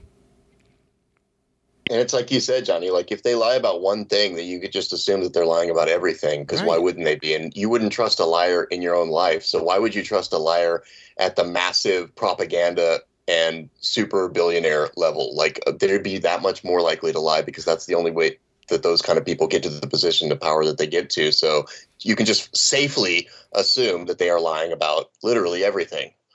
Right. So if they lied about 9/11, if they lied about Sandy Hook, if they lied about uh, bump stocks, if they lied about Uvalde shooting, whatever it is that they're lying about, whatever little thing that we find out that they're lying about, well, they're they're obviously lying about everything. Then you just safely assume that everything you see on the screen is is a lie until proven otherwise. And so, the, logically, like you would think that most people would understand that, but you'll still get people in the comments like, "Well, how would they get so many people be in on it then? Like that, that, that, Right. that must be So real." many people. It would be so many hundreds of thousands of people. Just because There would somebody be said 400 that. other people who work for the Apollo program. They were all in on it. Like, yeah, they were. They just didn't know. You fucking retard. Right. They were all in on it. They right because they thought they were really doing something. Like I said, my I fourth grade teacher who taught me about the shape of the Earth. Uh, she's not in on the fucking scam. She's just stupid. she just believes right. She believes what she was taught. Yeah. You know, and it, the same She thing. like- firmly believes it. Bob Lazar probably believes what he did at Area 51 was real. Right. You know, doesn't make what he did real. The guys sitting in the lawn chairs uh, at the Trinity test with their sunglasses on believe they were watching an actual atomic explosion for the first time. Yeah, absolutely, man. I mean, there, there's. It's so easy to, especially consider, you know, like, well, they didn't just have sunglasses on, but they had sunglasses on behind like plate glass behind, you know, in a bunker, and you know, they didn't really, really look at it. Yeah, which all adds to the illusion. Actually, Right. Exactly. I was just being kind of funny though, like No, no. sitting there on chairs drinking mai tais. No, I get what you're saying, totally. Though, but they're watching yeah, Fallout Four. Yeah, right, right. But when they tell their grandkids about it, you know, right. Poppy, you were there. Hey guys, I'll be right back. Yeah, my uncle was there. Oh man, yeah. Grognak, what is this? You, the Demon Core. Oh, that's that's what was inside of the bomb. Okay, what was inside of the bomb? The Demon Core. Tell us about this. All right, here, one second. Let me pull it up. So apparently, this thing killed a couple people that mishandled it because they disturbed it. One guy with a screwdriver. Oh, really? Here, hold on. Put, where, where are you posting it? Never heard about this? No, where are you putting it in the? uh Hold on. You Put it in the content thing. Yes. Okay. Oh, that reminds is it- me of the. That reminds me real quick of the mythology. Uh, uh, I'm sorry, I'll let Grognak finish it first, but the mythology of the guy practicing uh, arming the thing. Oh God, that's so funny. Practicing arming. Yeah, yeah. So the Demon Core was a spherical 14 pound subcritical mass of plutonium. It was manufactured during the war for the Manhattan Project as a fissile core for an early atomic bomb. Hmm. And uh, it says it was prepared for shipment as part of the third nuclear weapon to be used in Japan, but when Japan surrendered, it was sent to Los Alamos for testing. And two people were killed there in an accident with it because they handled it improperly. Hmm. Harry Daghlian and Louis Slotin. They suffered acute radiation syndrome and died soon after, apparently. Interesting. Acute radiation syndrome, which is what?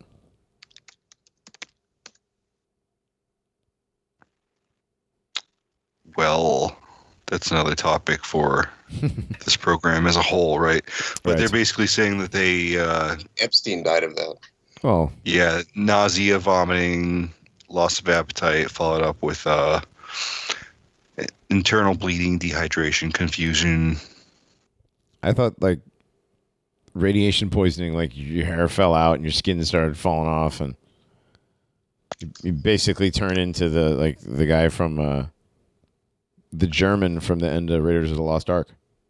Yeah, it's well, what it does to the body. It's supposedly a combination of a bone marrow syndrome, uh, gastrointestinal syndrome, and uh, neurovascular syndrome. Hmm. It So sounds like like one of those Russian poisons that they use to kill journalists with, actually. Didn't they say that they killed one of the journalists with like some radiation poison thing?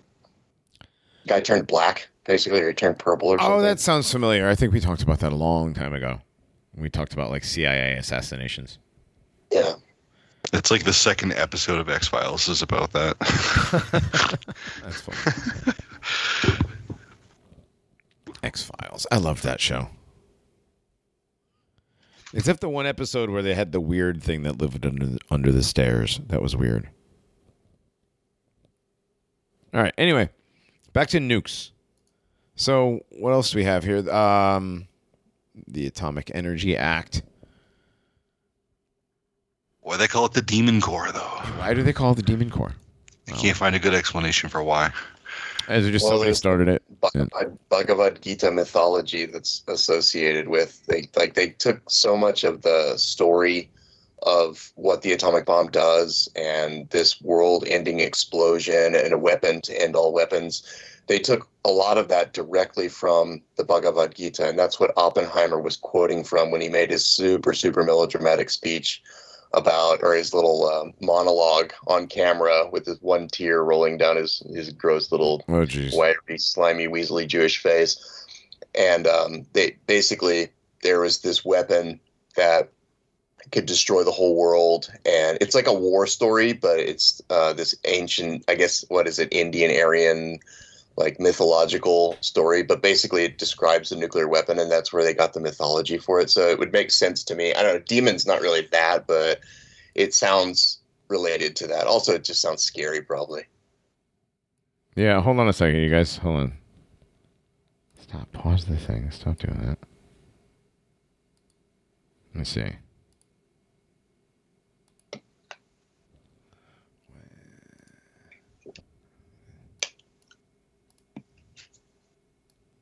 Why is it not doing the bit? Uh, Oppenheimer's speech. Yeah, it's I got the thing turned off. And every, it auto mutes itself. It's like auto muting itself. The the unmute. Okay, let's try this. We knew the world would not be the same. Two people laughed. A few people cried. Most people were silent. I remembered the line from the Hindu scripture, the Bhagavad Gita. Vishnu is trying to persuade the prince that he should do his duty and to impress him takes on his multi-armed form and says now I am become death the destroyer of worlds I suppose we all thought that one way or another we knew the world would not be the same There you go. Well, Now fuck. I've become Sneed, destroyer of feed. Yeah. Uh, he he did the fake the fake tear about halfway through, and you know blotted it with the one finger. Well known to be an actor, Yes. a very good actor amongst people that knew him. I would argue that he's not a very good actor. Yeah, I would argue that that that. wasn't. Well, I mean, for the time period, that was pretty standard acting. You know, the, there wasn't any really, you know, seriously good drama actors. You know, put a lot of emotion into it. But anyways, you know, it was it wasn't that good, and it it seemed very very strange. Uh, what what what phenotype is that? The hawk phenotype? Yeah, that's the Hawk. Yeah. Yeah, he looks like one of those uh, bankers in Harry Potter, the skinny kind. Yes, with the sunken cheeks. Right. Yeah. Really skeletal looking. Well, that and here's the thing: is they're like, you know, hey, you know, this is very anti-Semitic. It's like, well, it is because, um, you know, I don't, I don't know how. Well, I mean, I, I said that wrong. Um, people say that denying the uh, the nuke thing is uh, anti-white, and we're denying white achievement. But how are we denying white achievement when literally everybody that worked on the Manhattan Project was a Jew?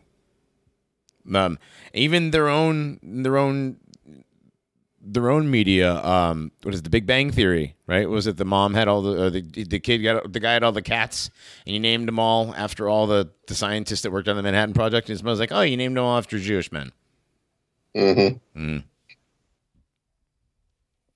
because she's like the Texas Christian mom, right? But she knows, Yeah. but she's a Zionist Christian, so she knows Jewish names. But yeah, but like so all the all the scientists. So I don't know. People get mad that we're denying white achievement by saying that nukes are fake. Um, it's a Jewish psychological media op, just like everything else. Like literally everything that all these big conspiracies, all this stuff.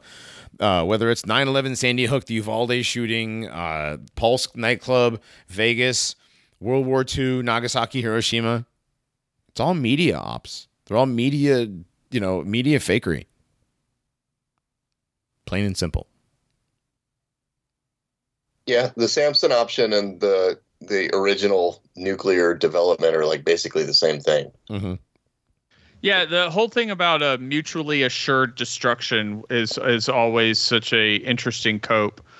You know, that that was something that, that that was that was supposed to be the justification of like why we had to hold on to our stockpile and how we had to keep renewing the effectiveness of our stockpile.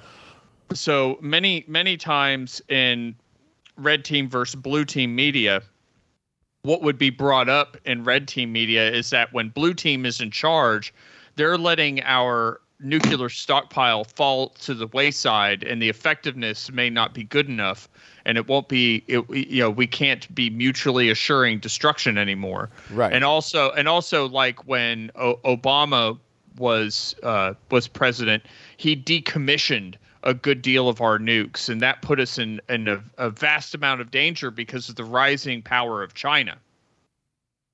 You know so we you know we have you know when red team's in charge we have to uh, we have to renew our stockpile. So we're we're never in danger of somebody like china uh, out mutually assuring destructing us. Well, that's the that's the whole point of the non-proliferation treaty, and well, things like Chinese, um, you know, bombs outpacing our bombs or whatever it is shouldn't happen because of that treaty because China's part of it. They're one of the nine countries. But um, it's just strange, or are they not part of the non-proliferation treaty? But they're just known to have nukes. Is that what it is? It's one of the two. Either way, it's all just fear porn. It's scare tactics. You know. Um you know, maybe I mean if you want to play like everything's real for a second, maybe if we weren't going around the world poking our nose in everybody's business, nobody everybody wouldn't want to nuke us. You think? There's that. Yeah. Yeah.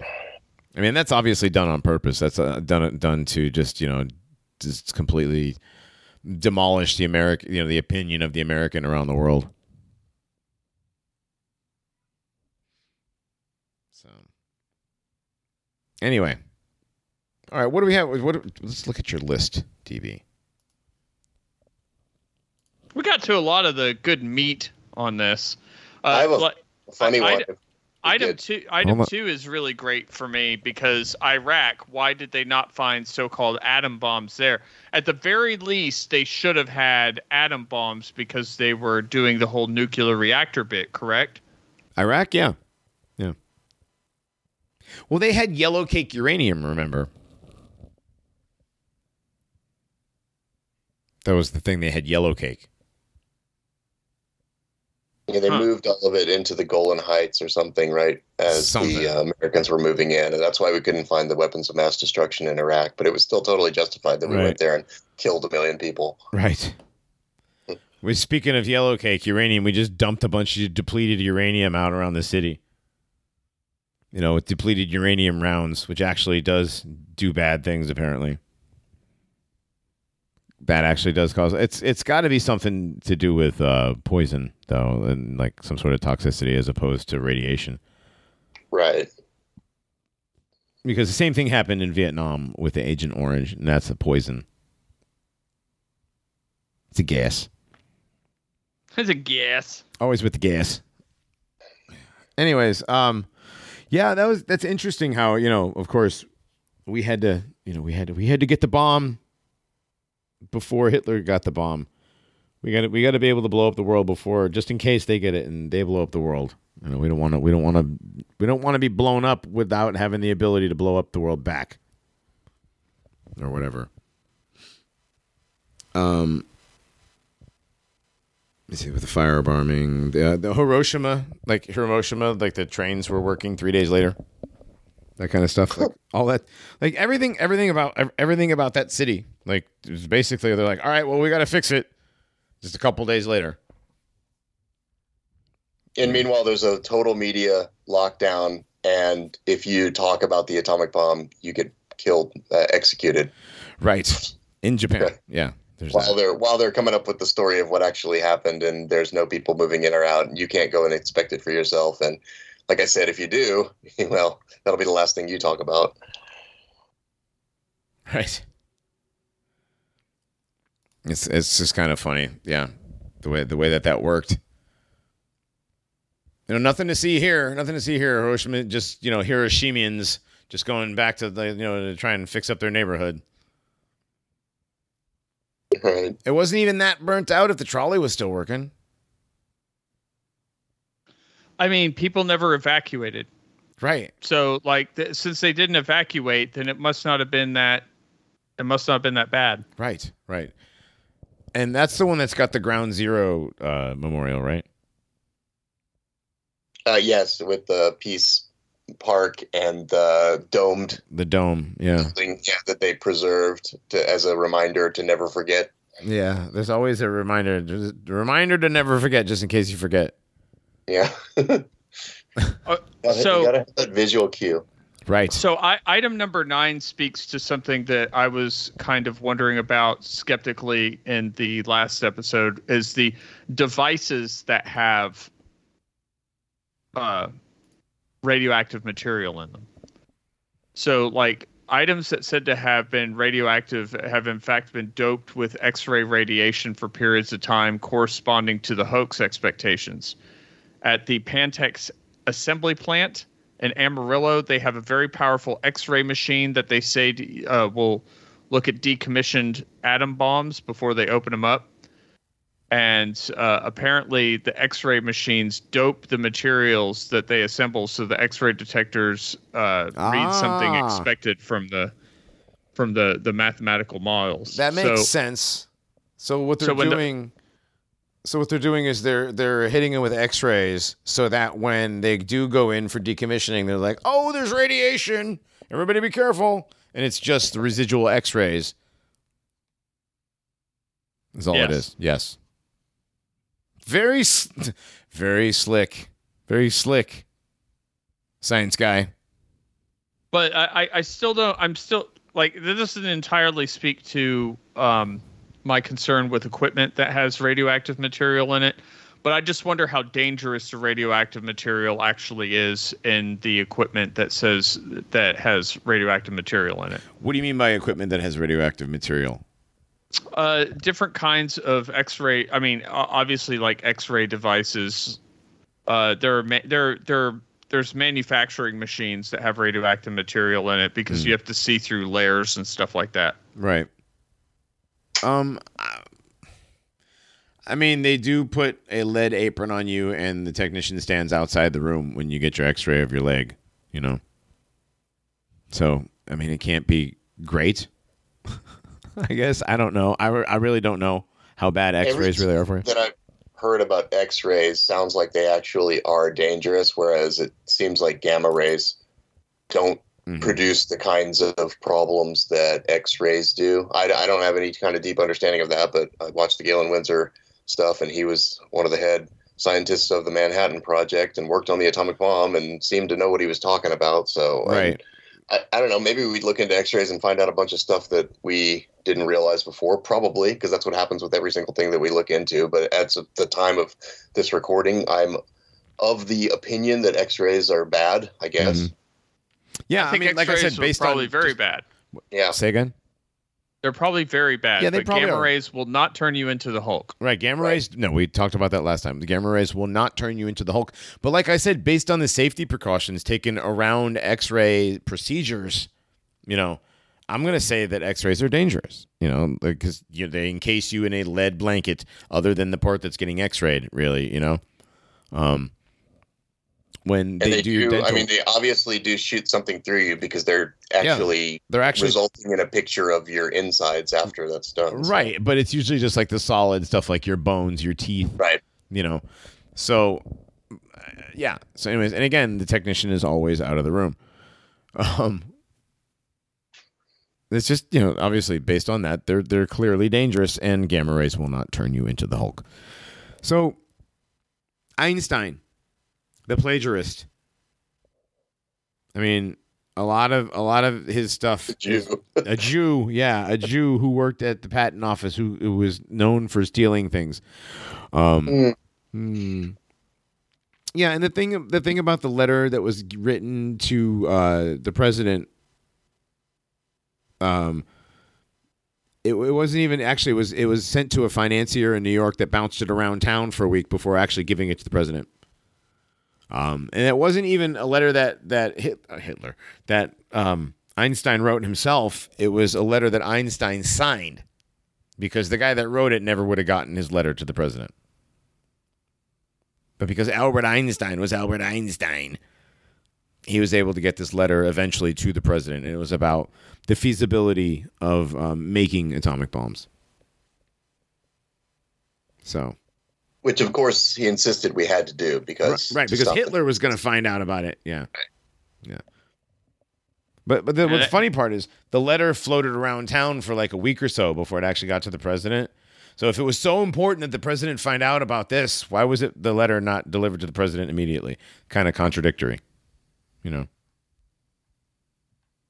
Well, the guy that made this list is uh, very much in tune with knowing that Jews suck.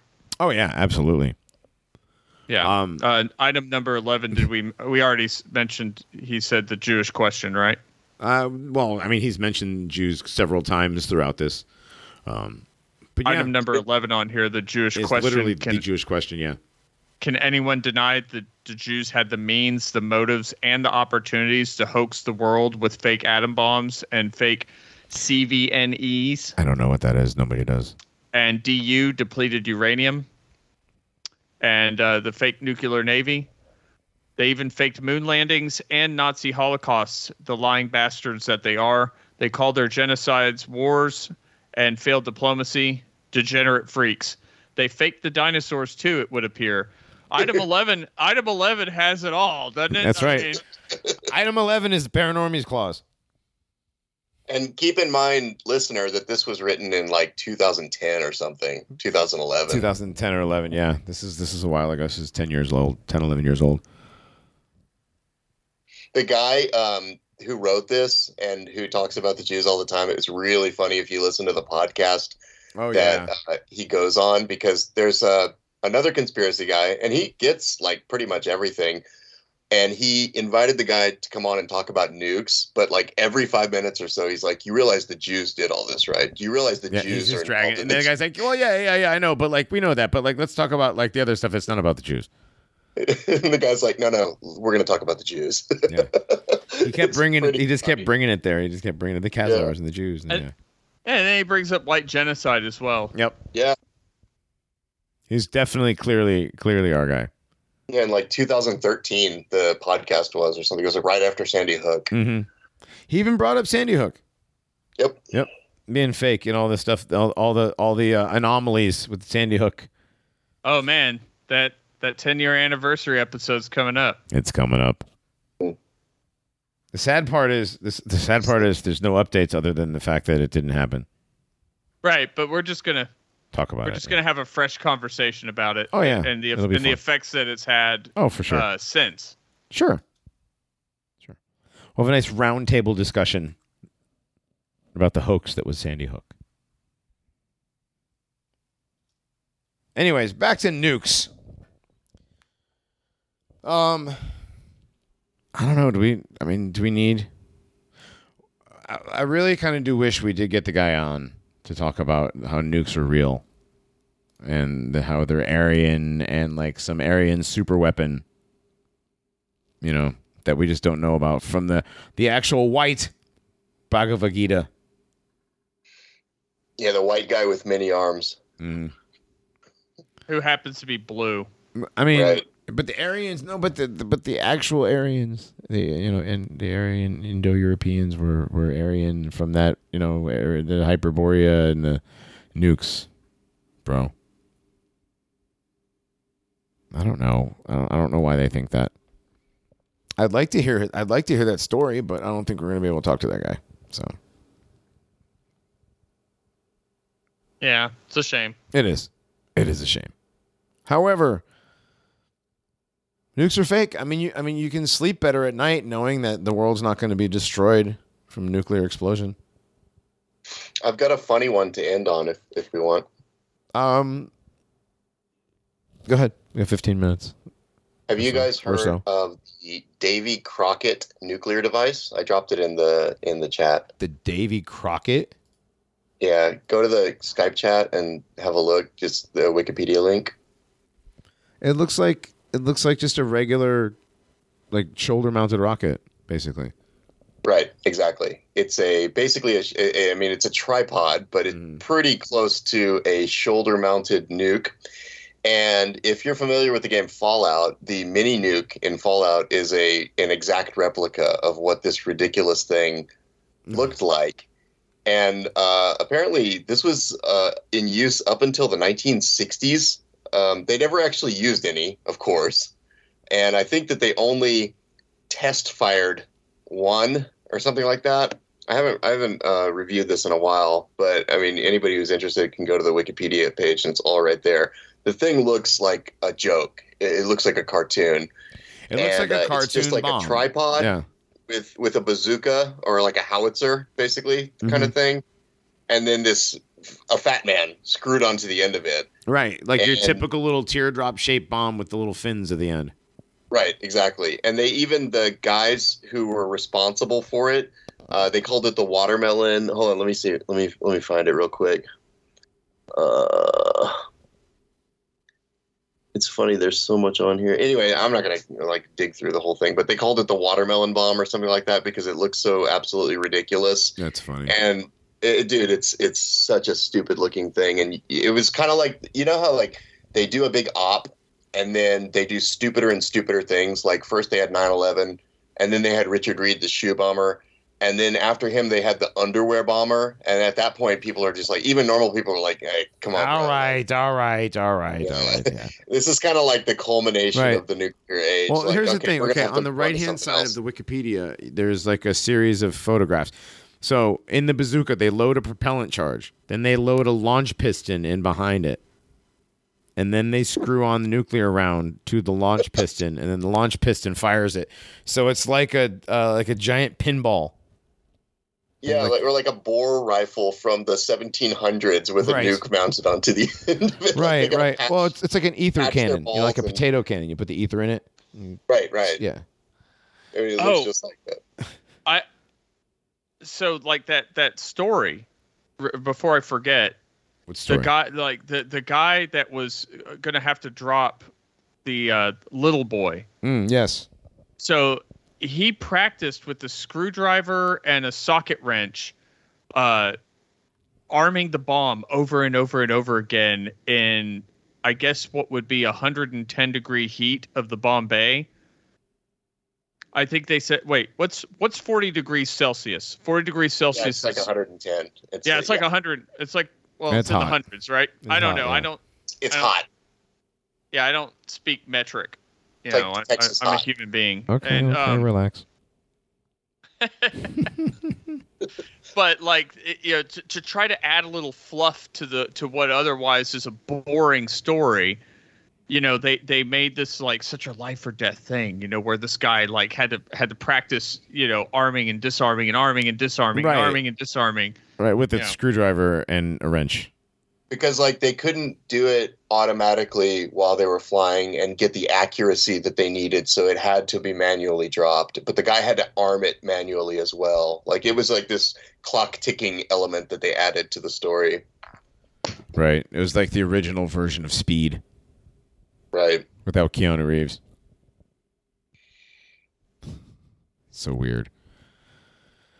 By the way, the the, tac- the little um, the shoulder mounted nukes test name was Little Feller. Little feller. Jesus. Little Feller. Little Feller and Little Feller Two.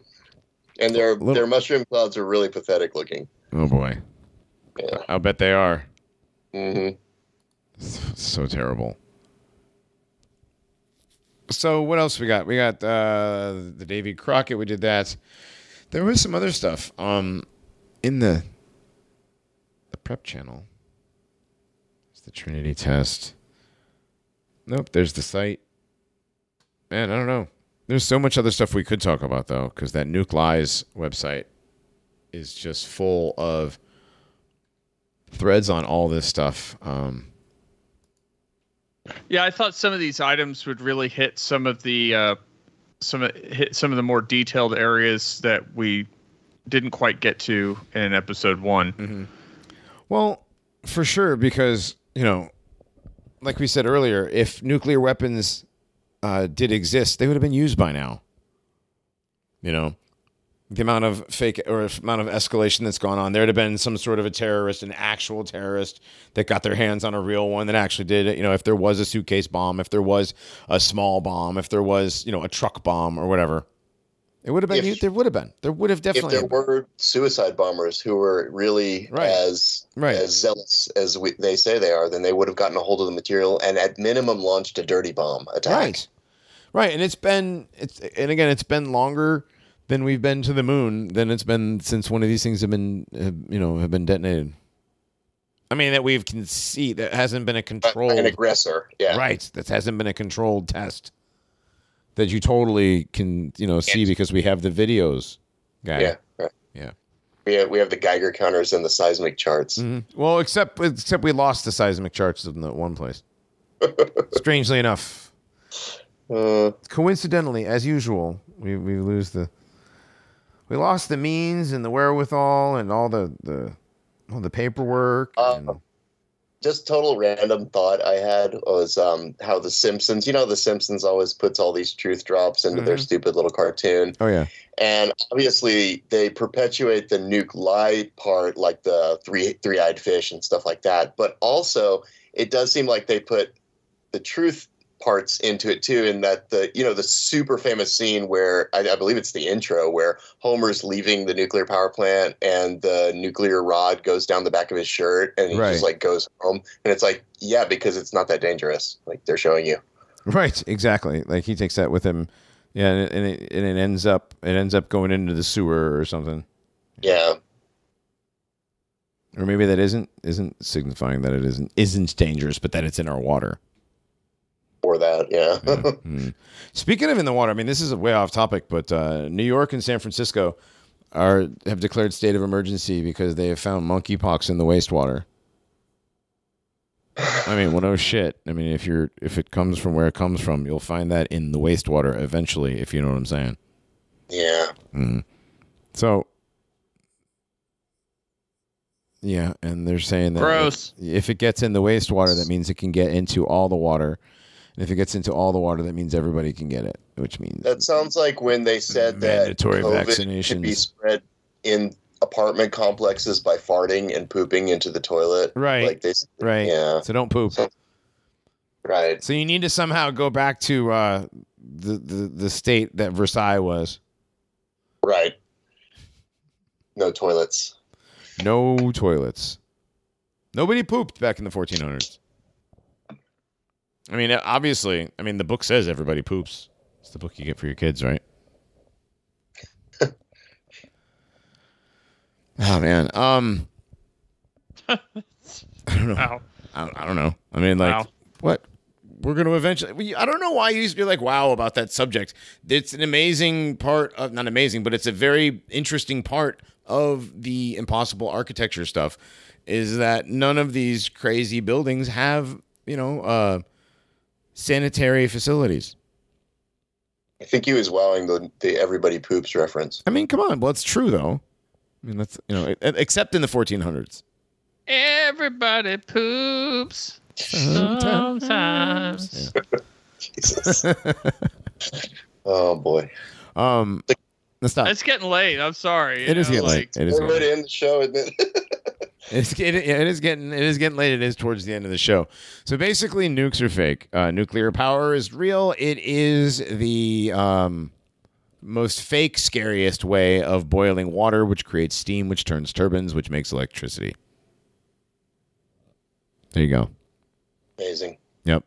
But the nuclear bomb and the nuclear bomb threat and the threat of nuclear winter and all of the nuclear radiation scares is literally just Jewish Hollywood scare tactics and fear porn. Wait, what about Godzilla? Godzilla was real. but that had nothing to do with nukes. All right, good. Yes. Godzilla is a titan. Yes. Actually. Totally different thing. Yeah. Unaffected by the nuclear radiation and stuff. He So has basically, a directed energy weapon. It's not atomic. this is also true. Yes, and again, um, this just goes to show you that uh, Fallout New Vegas is totally fake because the lake in uh, Fallout New Vegas is more full than the lake is now. So Lake Mead. yeah, Lake Mead. By the time by the time we get to the year that it's supposed to be in Fallout New Vegas, there will be no water in Lake Mead. Sad. I mean, this is what happens when you build a city in the middle of a fucking desert. So, Or do you? I don't know. Wait a minute. What, do we know that Vegas was like just built in the middle? Is this is one of these things we'll find out it was a Tartarian city too? Well, when do you think they're going to blow up the dam? Um, I honestly think that the thing that happened was a transformer, just an old transformer that blew up, just an oil-filled transformer. I mean, it makes No sense. big ritual there. No, No, big I I mean, not- not where that- the, the dam. where, not where that happened. I mean, unless they were like trying to do like a terrorism. I think that's just like an old They 19. they usually yeah. pull it off when they. I mean, I think I don't know. I guess we don't know. Yeah, I don't know, but that if- does it does seem that that was in a um you know, in an area where there were things like transformers and and you know, and it's in a switch yard. So it definitely could have just been a faulty piece of old electrical equipment. That does happen. I mean, that does that does happen. I have I've known that to happen. I mean, like large I was, fail. I was thinking about like how there are all these narratives put out for predictive programming, and Mm-hmm. like Johnny, you brought it up earlier, like the power grid being vulnerable, and how like all these people knew from before. And there is even like a white nationalist terrorist sort of meme where like people are like dumbasses. I'm sure like somebody that works for a federal agency with a skull mask standing in front of a power station that also he didn't do anything about. He just stood in front of it and took a picture, but yeah. how the grid could go down or the, The, Kurt. Doolittle shit, the, the supposed like, you know, like uh, five guys with the set of, you know, like the Mike Mott Right, stuff. Yeah. But like meme is out there that they could make the grid go down, so that would Mhm. explain like the cyber polygon operation, or the Hoover Dam could be exploded, which would be like some other kind of operation. But I always, I always kind of like think about like, okay, not all these things come true, but do they put these things out there like just in case if they need a new one, or it's like, okay, that didn't work, so we're gonna launch the Hoover Dam operation. It's time, or something Right. like that. But it's like, oh, we didn't do that one. The COVID one worked really well, so we can just keep that on the back burner. yeah. Uh, The, the the gay one's not working so hot. Right. They're trying to they're trying to Right, make right, it, they're right. trying to make it work. But Yeah. It's not working. It's not working. Yeah, It's definitely Well, definitely you know how you make uh, how you make mead, right? With honey. Yeah. Honey. Yeah, Yeah. Normally you um, you drench a what am I thinking of? The the bee's nest in water. You submerge it, so Right. you'd flood it. So. oh, oh, Yeah. Mm. yeah. Either that or it's really named after Elwood Mead, the Bureau of Reclamation Commissioner. Very important fellow. So Right. It was it was work on two levels, though, th- three or four or five levels. Right, Also, the hive mind and the bees that the Freemasons like. Oh, oh, There's also always those connections. you can always Crazy how nature be like that. yeah, but it doesn't matter until they blow up the dam. Right. Until then, until then, we we can only speculate. All right. Well, we're gonna get out of here. This is the end of Nukes Part Two. If we can come up with more stuff, we might do Nukes Part Three. But I think we pretty much did a good enough job on this one. What do you think, guys? uh, pretty solid for right now until we find something a little more in depth. I'm sure. Yep. Very thorough, very fun. Yes. Thank you, Skull. Been a long time coming. Yeah. Yeah. All right. Shame Reinhardt missed this one, but uh, oh well, he'll be back for the Nationalist Inquirer come Tuesday. Uh, there will be a creepy pasta at the end of this. We're gonna get out of here, and we'll see y'all later. Time travel makes you gay. We had all liked Mr. Winscott. He didn't mind when we used the sledding hill on his property, and he always gave out the best Halloween candy in the neighborhood. So when we heard he'd been taken by the tall man, everyone was really bummed out. You wouldn't have heard of the tall man, so let me explain. Tall Man has been a legend in my town for decades. Those who claim to have seen him say he's over nine feet tall, slight, and pale, with an exceedingly polite smile.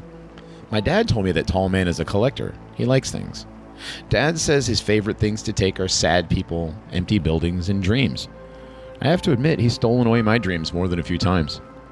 When Mr. Winscott didn't show up for church on Sunday, nobody thought it was weird. But then when Monday rolled around and he wasn't at work with my dad, people started to whisper. My parents thought it was odd, but not particularly concerning. But then the rumors started that Tall Man had gotten him. A kid in my class even said that he'd seen Tall Man in Mr. Winscott's house through a window. I told my parents what Jake had seen, but they only laughed. Tyler and I biked by Mr. Winscott's place every day after school to get to our friend Rory's house. We never stopped in front of Mr. Winscott's to try and see Tall Man through the windows like Jake had. We never even slowed down. One day we played too late at Rory's. Since we didn't want to bike home in the dark, we called our parents and asked to sleep over. Tyler was allowed to. I wasn't. I tried really hard not to look as I biked past Mr. Winscott's cul-de-sac. I almost made it, but my curiosity forced a backwards glance at the house.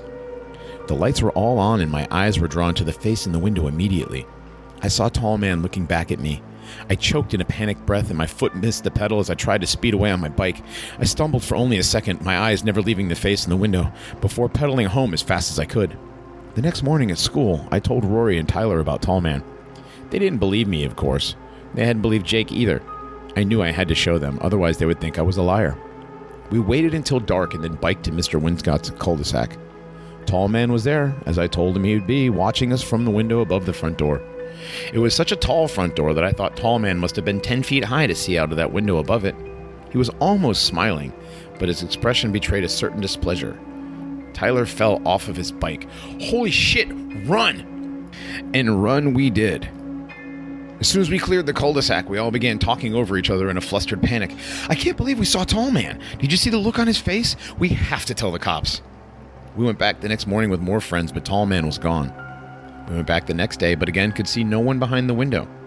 We began to wonder if Tall Man only came out at night. A few nights later, we sat in Rory's basement waiting for a pizza to arrive. We decided to sneak out and see if our theory was true. We quietly rolled our bikes down the driveway and into the street. We took off for Mr. Winscott's house, torn between hoping Tall Man was there and praying that he wasn't. We saw him as soon as we biked into the cul de sac. He was still standing there after all, and this time he was outright frowning. He's mad, Rory said. He wants us to stay away. I don't get why he only comes out at night, Tyler said while he snapped a picture. Don't, I hissed. Stop taking pictures. You'll make him madder. Maybe he watches us in the daytime too, Rory shrugged. Maybe we can only see him at night because that's when the porch lights come on and shine right in the window. It was a chilling thought, so we decided to test Rory's theory the following Saturday, emboldened by the assumption that Tall Man could only watch us but never come out. As soon as the sun came up that morning, we biked to Mr. Winscott's.